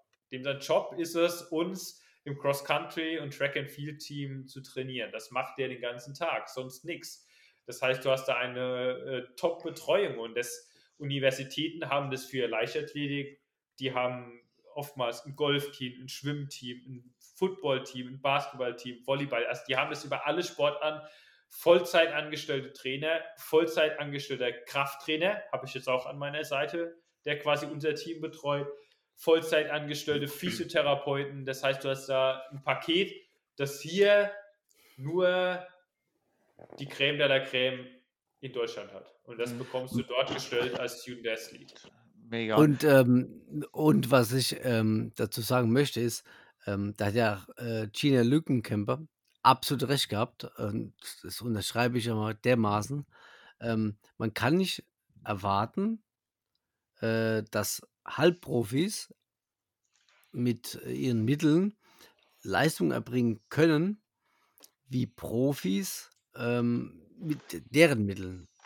Also, ähm, was ich mir sagen will, ist, ähm, wir haben hier einerseits hohe Talente, also sehr gute Talente, äh, die richtig, richtig, richtig gut sind in ihrer Sportart, ähm, gegenüber Leuten, die von morgens bis abends nichts anderes machen müssen und komplett irgendwo bezahlt werden. Also Profis, richtig Profis, ja. Genau, ja. Ja, es ist, es ist Ja, klar, bei uns geht es halt, ich sage jetzt mal, in unserem System geht es halt da einher, dass so eine Art von Training nur möglich ist für Leute, die quasi Profisportler sind, die von morgens bis, äh, der, deren Beruf es ist, Sportler zu sein. Und selbst, für, selbst bei denen ja nicht mal für alle. Das ist Ja, ja, das. klar. Also nicht jeder Profisportler hat die Möglichkeit, ähm, so oft zum Physio zu gehen, wie er will. Oder hat die Möglichkeit, immer auf eine Indoorbahn zu gehen, auf eine Autobahn, auf äh, Laufbänder, Kraftraum, sonst was. Ähm, was, was er da ja hat. Und das ist aber, weil es bei uns dieses College-Sport-Systems oder was bei uns dann Universitätssport, das gibt es bei uns nicht. Also in den USA ist es ja so, dass der College Football, American Football hat da einen Stellenwert, das ist gigantisch. Also ich weiß noch ganz gut, ich saß mit meinem Ja. Papa, ähm, als ich auf der Reise war, abends in so einem Pub, wir haben noch was gegessen und getrunken und dann lief da Football und wir dachten so, ja, es ist halt ähm, NFL, ne? also die starten voll. Und Nee, ist College. Nochmal, ist College Football. Das, sind, Das ist College Football, ja? das ist College Football. 100.000 St- also Sitzplätze voll im Stadion von, von Universitätssport. Und die nehmen da Gelder ein, das ist gigantisch. Also das ist bei uns unfassbar. Aber für die Amerikaner ist es ganz wichtig, dass die Universität als Ganzes gut dasteht. Das heißt, diese Gelder werden auch verteilt auf die anderen Sportarten, die es in den Universitäten gibt, um Stipendien zu vergeben. Und davon ähm, ist es zum Beispiel, bekomme ich auch ein Stück ab und kann dadurch profitieren und helfe quasi ähm, mit meiner Leistung, dass die University of Parkside in Wisconsin dann ähm, besser wird und dann als Gesamtgefüge insgesamt besser wird. Oder wann geht es für dich da los? Ab 7. Januar. Also ich fliege jetzt am Samstag, ähm, geht für mich rüber und dann bin ich jetzt äh, erstmal für meinen Bachelor drüben. Also das heißt jetzt erstmal zwei Jahre. Das wäre jetzt so auch äh, meine Frage gewesen, wie lange ist denn da genau, die, also die, die, zwei Jahre. die, die Time, ja, die da irgendwie jetzt veranschlagt ist? Ähm, das ist mein erstes Ziel. Mein Ziel ist allerdings länger dort zu bleiben. Also ich habe vier Jahre Startberechtigung in diesem, das nennt sich NCAA, das ist der National College Association, ähm, der Dachverband sozusagen. Und da habe ich jetzt vier Jahre Startberechtigung in der sozusagen zweiten Liga. Ähm, NCAA Division 2 ist das. Ähm, genau, also das heißt, ich werde versuchen, irgendwie vier Jahre dort ähm, von dem ganzen System zu profitieren sportlich und auch akademisch dann natürlich. Wussten die eigentlich schon, wer du bist? Nee. nee. Also klar, die, die, ähm, als ich da hinkam, die wussten, es ist der Max Rahm, der hat die die Zeiten. Also du hast dich ja vorgestellt bei der Uni sozusagen. Ähm, du hattest schon mal Gespräche mit den Trainern. Aber dann kamst du halt dahin, klar, du bist ein, jemand, den sehen die auch zum ersten Mal und ähm, das ist auch so, das habe ich dem Trainer auch hoch angerechnet. Man, man spricht da ja auch von, von großen Summen Geld, die dir geboten werden, damit du an die Uni kommst. Ne? Also es ist ja ähm, in der USA kostet halt mal Studium Geld, also nicht selten auch um die 30.000 äh, Dollar pro Jahr, die man quasi, wenn man jetzt kein Stipendium für irgend akademisch oder sportlich bekommt, aufbringen muss. Und ähm, ich fühle mich auch super geehrt dafür, dass ich da ähm, zum größten Teil die Uni ähm, mir die Studiengebühren bezahlt. Mhm. Und also was, das heißt, was, was, was, er Weg zum Profi, ne? Sorry, äh, Michael. Ja, ja, ja bitte. Das, das, ist schon der erste Weg zum Profi, ne? Ja, also es ist für mich jetzt eine Riesenchance. Also mhm. ich gehe natürlich jetzt in die USA mit dem Ziel, ähm, vor allem halt in den USA ist es so, Marathon ist jetzt erstmal passé. Das gibt es im NCAA, also im College-Sport nicht. Da gibt es jetzt, äh, klassisch für mich ist jetzt, ich fliege jetzt im Januar rüber, mache eine Vorbereitung, dann beginnt die, die Hallenbahnsaison Indoor.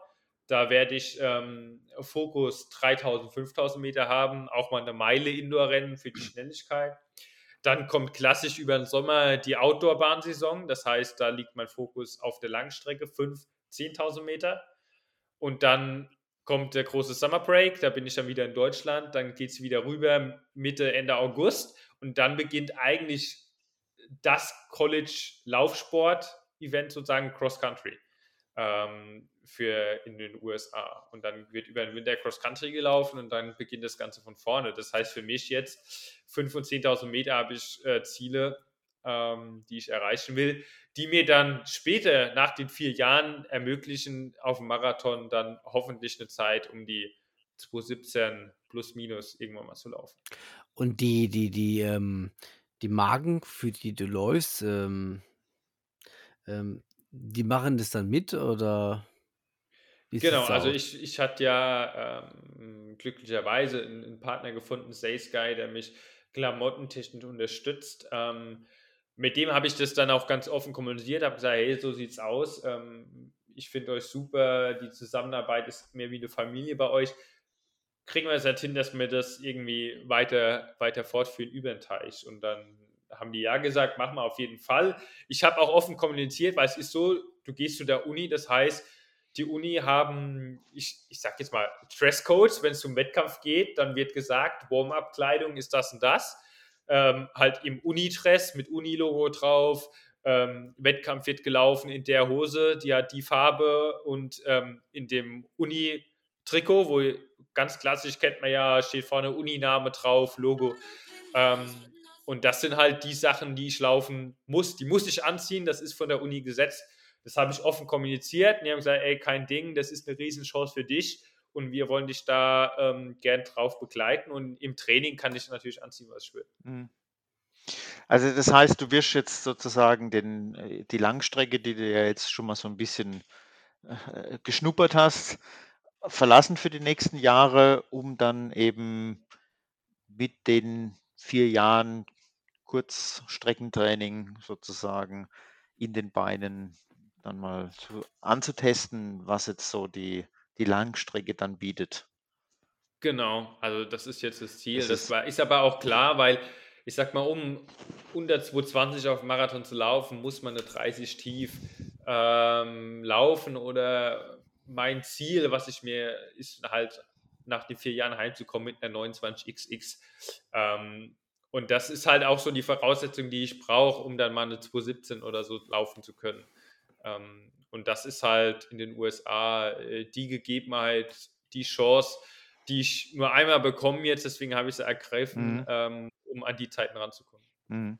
Was, also ja nicht heißt, was ja nicht heißt, dass du nicht auch mal in in, in USA einen Marathon laufen kannst. Da gibt es ja auch ganz attraktive Dinge, ne?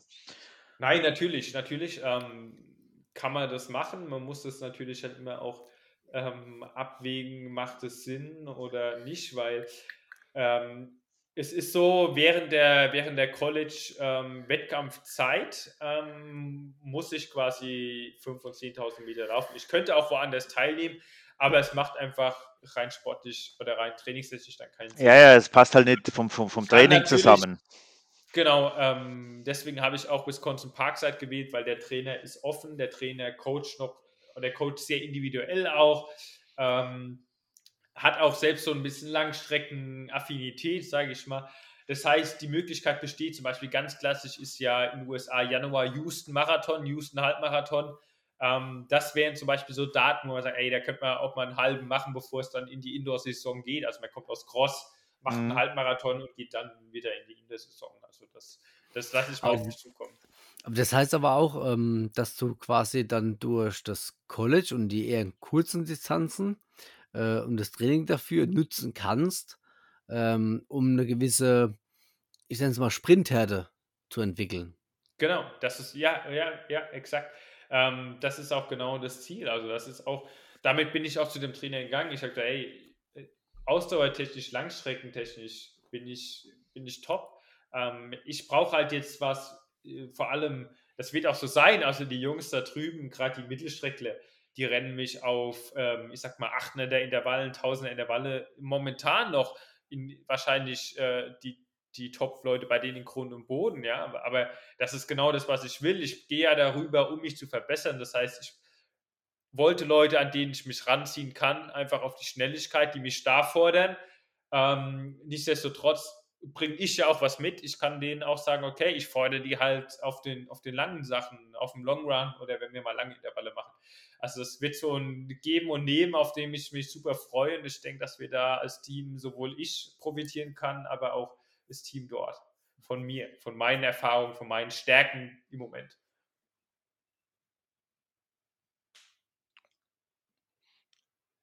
Klingt alles nach einem sehr guten Plan, muss ich sagen. Also ich denke, es ist eine, eine tolle Gelegenheit da, ähm, ja, ich sage jetzt mal, eine eine coole Karriere drauf aufzubauen, definitiv. Ähm, aber jetzt haben wir uns viel über Sport unterhalten und, und Laufen und alles. Äh, was was gibt es denn für dich noch so außerhalb des Laufens und des Studierens und so weiter und so fort? Ich meine, das ist ja schon sehr ausfüllend, ja, aber gibt es sonst noch was, was dich in irgendeiner Art und Weise umtreibt, was dich interessiert? Ja, was, was, ähm, ja, viel Zeit bleibt ja momentan, muss man ehrlich sagen, nicht neben Sport. Ähm, was, worauf ich auch durch den Sport so reingeschlittert bin, was so ein bisschen meine Passion ist, was ich auch mit meinen zwei engsten Freunden, die auch selber ähm, Profisport betreiben, ähm, teile, ist so das Kaffee-Game. Ähm, da ist man genauso reingeschlittert, wie sage ich mal, in den Sport und kommt da jetzt immer raus. Damit beschäftigt mich eigentlich relativ viel, aber und dann natürlich mit meinem äh, Social Media, also da stecke ich auch relativ viel Zeit rein, was mir, es mir halt einfach Spaß macht. Deswegen auch das Studium Marketing, mir macht es einfach Spaß, äh, grafisch irgendwas aufzuarbeiten, irgendeine irgendwas schön zu machen, ähm, irgendwie guten Content zu erstellen. Da verliere ich mich dann auch ganz gern mal drin. Das machst du richtig gut. Also äh, ich finde es, ich finde es mega, auch mit diesen, ähm, in, in, in Deutsch redest du und äh, alles andere steht irgendwo in Englisch irgendwo da. Aber was für ein Game? Kaffee, also Espresso. Espresso. Genau, also ähm, mittlerweile gehört es so. ja zum Sport oder zum, zum, zum Sport dazu. Es hat ja angefangen unter den Radfahrern, dann die ersten Espresso-Maschinen und sonst Das hat mich auch schon echt gewundert gehabt, weil, ähm, wie gesagt, auch mein Coach da, ähm, der Christian Flügel, hat auch eine mega Espresso-Maschine oder äh, Kaffeemaschine zu Hause. Oh, ist schon nicht schlecht, was er da hat, ne? Und da habe ich es bei dir in der Insta-Story mal gesehen, oder also am Rande gesehen. Dachte, okay, alle Topläufer haben da irgendwo eine äh, richtig gute Espresso-Maschine stehen, ne? Also Ja, es macht aber, es, es macht einen heiden Spaß damit. Es schmeckt verdammt gut. Äh, der einzige Nachteil ist, man kann nirgendwo anders mehr einen Espresso trinken, weil er schmeckt immer. Das ist Äh, tatsächlich so, ja. nee, aber das ist halt einfach was, ähm, das ist genauso wie im Laufen, ich kann mich da reinfuchsen, also man kann da ja so tief drin gehen mit den Bohnensorten, ähm, mit dem Brühen, dann geht es weiter, dann hat man mittlerweile Handmühle, macht Filterkaffee, sonst was, also es ist wirklich ähm, genauso verrückt mittlerweile wie mit dem Laufen, aber es macht einen heiden Spaß. Und es ist für mich ähm, auch so ein bisschen was, oder das ist bei uns auch so ein bisschen Tradition, wenn ich mich da mit meinen zwei Kollegen treffe, wir gehen laufen, und dann ist es für mich auch so eine soziale Komponente einfach. Wir sitzen dann zusammen noch, je nachdem, jeder von uns hat mittlerweile so eine Kaffeemaschine, da wird zusammen Kaffee gemacht ähm, und dann trinken wir noch zusammen Cappuccino. Also es, es rundet für mich das Ganze dann immer noch so ein bisschen ab, einfach Und sozial. natürlich wird auch philosophiert, das ist ja ganz klar, ja. Da wird Natürlich, natürlich, auf da werden auch, Fall. auch äh, Tipps und Tricks ausgetauscht. Äh, so funktioniert das Ganze dann, ja, ja. Genau. Ja. ja, aber das ist so alles für mich neben, ich sag mal, Social Media laufen, ähm, ist das alles äh, ziemlich taggefüllt im Moment. Und Mhm. Ja, mega. Ich meine, äh, lass uns, lass uns das Flugzeug mal hier so langsam aber sicher landen, weil ich glaube, wir sind schon ziemlich lang im, im, im, im Gespräch. Ähm, und wir sollten es Ich vielleicht, könnte ewig äh, ja, wir, wir könnten das jetzt ewig fortführen, aber lass uns doch da mal hier die Kurve kriegen. Vielleicht noch so zum Abschluss. Ähm, das Jahr hat ja neu angefangen, äh, schon mal erwähnt, äh, jeder weiß es, wenn er auf den Kalender guckt. Was sind denn so die, was, was ist denn so der, äh, ja, was ist denn so dein Tipp an unsere Zuhörer äh, für die guten Vorsätze, die man sich so vornimmt und die sportlichen Ziele, so ein bisschen aus deiner Erfahrung, äh, wie, wie, wie kann man es anpacken, dass man dran bleibt? Ja, also ich war, ehrlich gesagt, ich war noch nie so ein Freund von äh, sich Neujahrsvorsätze machen, ähm, weil ich finde immer, wenn man sich so einen Neujahrsvorsatz setzt, dann baut es schon innerlich so einen Druck auf. Und ich finde einfach, man sollte äh, gerade Sport machen, was einem Spaß macht. Ähm, klar ist auch eine Gesundheitskomponente dabei, aber dann, dann fangt man doch mal an. Also ich finde immer das Beste, hey, dann, dann such dir doch irgendwie einen Laufverein in deiner Nähe, geh da mal hin und sag, ey, ich nehme mir als Neujahrsvorsatz vor, ich gehe zumindest einmal in einen Laufverein, in ein Training, schnupper da mal rein und dann, dann wird es schon Spaß machen, weil man einfach Leute um sich hat und nicht so alleine dann sagt, oh, ich muss jetzt aber dies und das machen und ich muss und ich habe mir das gesetzt, sondern einfach vielleicht als guten Vorsatz mal beim Laufverein vorbeischauen und da mal reinschnuppern und dann, dann kommt das Ganze von ganz alleine in Rollen, ohne dass man sich da selbst so einen Druck mit Neujahrsvorsätzen aufbaut. Das ist Ja, ein find sehr ein- guter Tipp. ja, sehr gut, sehr gut, sehr, sehr gut. Weil ich finde auch, ähm, ähm, das, das Ganze äh, entwickelt sich. Ja, also man muss jetzt irgendwie sagen, ich muss jetzt unbedingt dies und das oder jenes machen. Das Ganze irgendwie entwickelt sich. Man braucht eine Perspektive, ganz klar. Ähm, weil ich persönlich sage irgendwie, man braucht keine Motivation. Äh, doch, man braucht eine Motivation, aber letztendlich ist, es- ist es die Disziplin, die man ähm, durchführen muss, äh, um Ziele zu erreichen. Aber dennoch kommt der Spaß an allererster Stelle. Das ist das Wichtigste, was man ähm, ja sehen muss. wichtiger als Äh, jede oh, Motivation, weil Motivation ist ja, temporär. absolut, Weil wenn ich, äh, ich absolut. meine, äh, jetzt guckt man heute aus dem Fenster, jetzt regnet es, jetzt stürmt es, jetzt schneit Äh, ja, hm, äh, ne, es muss trotzdem Spaß machen und ich glaube, das ist der Hauptaspekt, absolut. Und das ist Genau, das, Ja, was du genau. sagst, ja. Versuch den Spaß zu finden. Versuch den Spaß zu finden in dem, was du tust. Genau, und dann kommst du auch in den Flow rein, denke ich mal. Äh, und da äh, kann, kannst auch letztendlich am Ende vom Jahr das erreichen, was du dir arbeiten möchtest. Das ist immer Genau, genau der wichtige Punkt, was man möchte. genau. Nicht anfangen, versuchen, den Ozean aufkochen zu wollen. Genau. Kleine, Das kleine Schritte. Kleine Oh, das, das, Schritte das kriegen wir hin. Das kriegen und wir hin. konstant bleiben, das ist auch was, was ich habe. Die Konstanz macht's, also nicht auf einmal jetzt die Berge abreißen, sondern konstant aufbauen, den Spaß finden und dann, dann kommt das Ganze, das, das kriegt so eine Eigendynamik dann, an der man sich selbst erfreut und dann kommt es ins Rollen und dann, Genau. dann läuft Und dann lernt man Leute kennen und dann macht es noch mehr Spaß und dann kommt man ins Coffee Game und alles. Äh, äh, es kommt alles. Man muss Geduld haben. Genau, genau. Aber Kaffee. Kaffee, Ka- Ka- Coffee Game, ich finde ich finde den Begriff einfach nur geil. Ja, kann ich sofort. Ja, und schon haben wir den Titel für unseren Podcast gefunden. The Kaffee Game. The Coffee Game und alles, was drumherum Sehr gehört. geil. Sehr, sehr geil. Äh, Max, also, um es jetzt mal vielleicht irgendwie, falls du nichts irgendwie hinzufügen möchtest, ich finde es mega geil, was du bisher geleistet hast und ich finde es absolut mega, ähm, dass du bereit standest, ähm, un mit uns den Podcast hier zu führen und es hat mega Spaß gemacht und ich hätt ich hätte definitiv noch 100.000 Fragen, aber die kann man ja auch mal, äh, ja, Ja, die nächsten vier Jahre werden wir uns vielleicht nicht so sehr über den Weg laufen, aber es ergibt sich mal eine Gelegenheit. auf jeden Es gibt Fall. Also es gibt Social Media. Exakt, es gibt, es gibt Social Media und es gibt ja mittlerweile auch technische Möglichkeiten, dass man sich vielleicht dann auch nochmal äh, treffen kann, wenn ich auf der anderen Seite vom Teich sitze, Selbstverständlich. ähm, um vielleicht mal ein paar mehr Eindrücke zu geben. Aber mir hat es auch mega, mega Spaß gemacht und ich finde es auch immer, wenn ich zu Läufe komme, das ist für mich so das, das schönste der Moment eigentlich von Läufen, wenn mich Leute ansprechen und sagen, ey Max, ich kenne dich von Instagram, ich finde es super, was du machst. Das ist einfach für mich, das, das gibt mir so eine innere Freude. Ey, es gibt Leute, die finden es einfach klasse, was ich mache und super. Und das sind so Momente, da, da gehen mir wieder die Zeiten aus dem Kopf. Ich vergesse alles und, und bin einfach glücklich und bin auch jetzt glücklich, da mit euch gequatscht zu haben. Es hat mega viel Spaß gemacht. Und ich hoffe, die Zuhörer haben auch ein bisschen Spaß. Reicht ja von der Länge für einen guten Long Run. Und ja, vielen, Ja. vielen Dank. Das ist ja die Absicht, ne? Das, das reicht sogar für zwei Einheiten oder wie gerade gesagt hast, für einen Long Run, definitiv. Genau.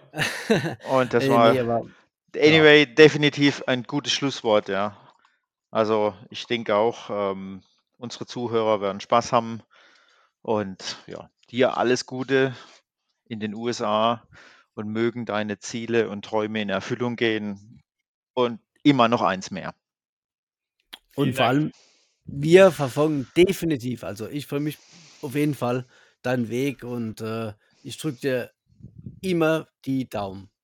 Vielen, vielen Dank, äh, dass du mitgemacht hast und äh, ja, ähm, aber es gibt immer noch einer, der ähm, ja noch was dazu zu sagen hat, ne? Zum Schluss noch etwas, was man wissen muss. Kriegt man beim Joggen, Rennen oder Shoppen ein Kater in Muschel oder Koppe, kann uns trotzdem niemand stoppen. Weißt du, wie ich mein?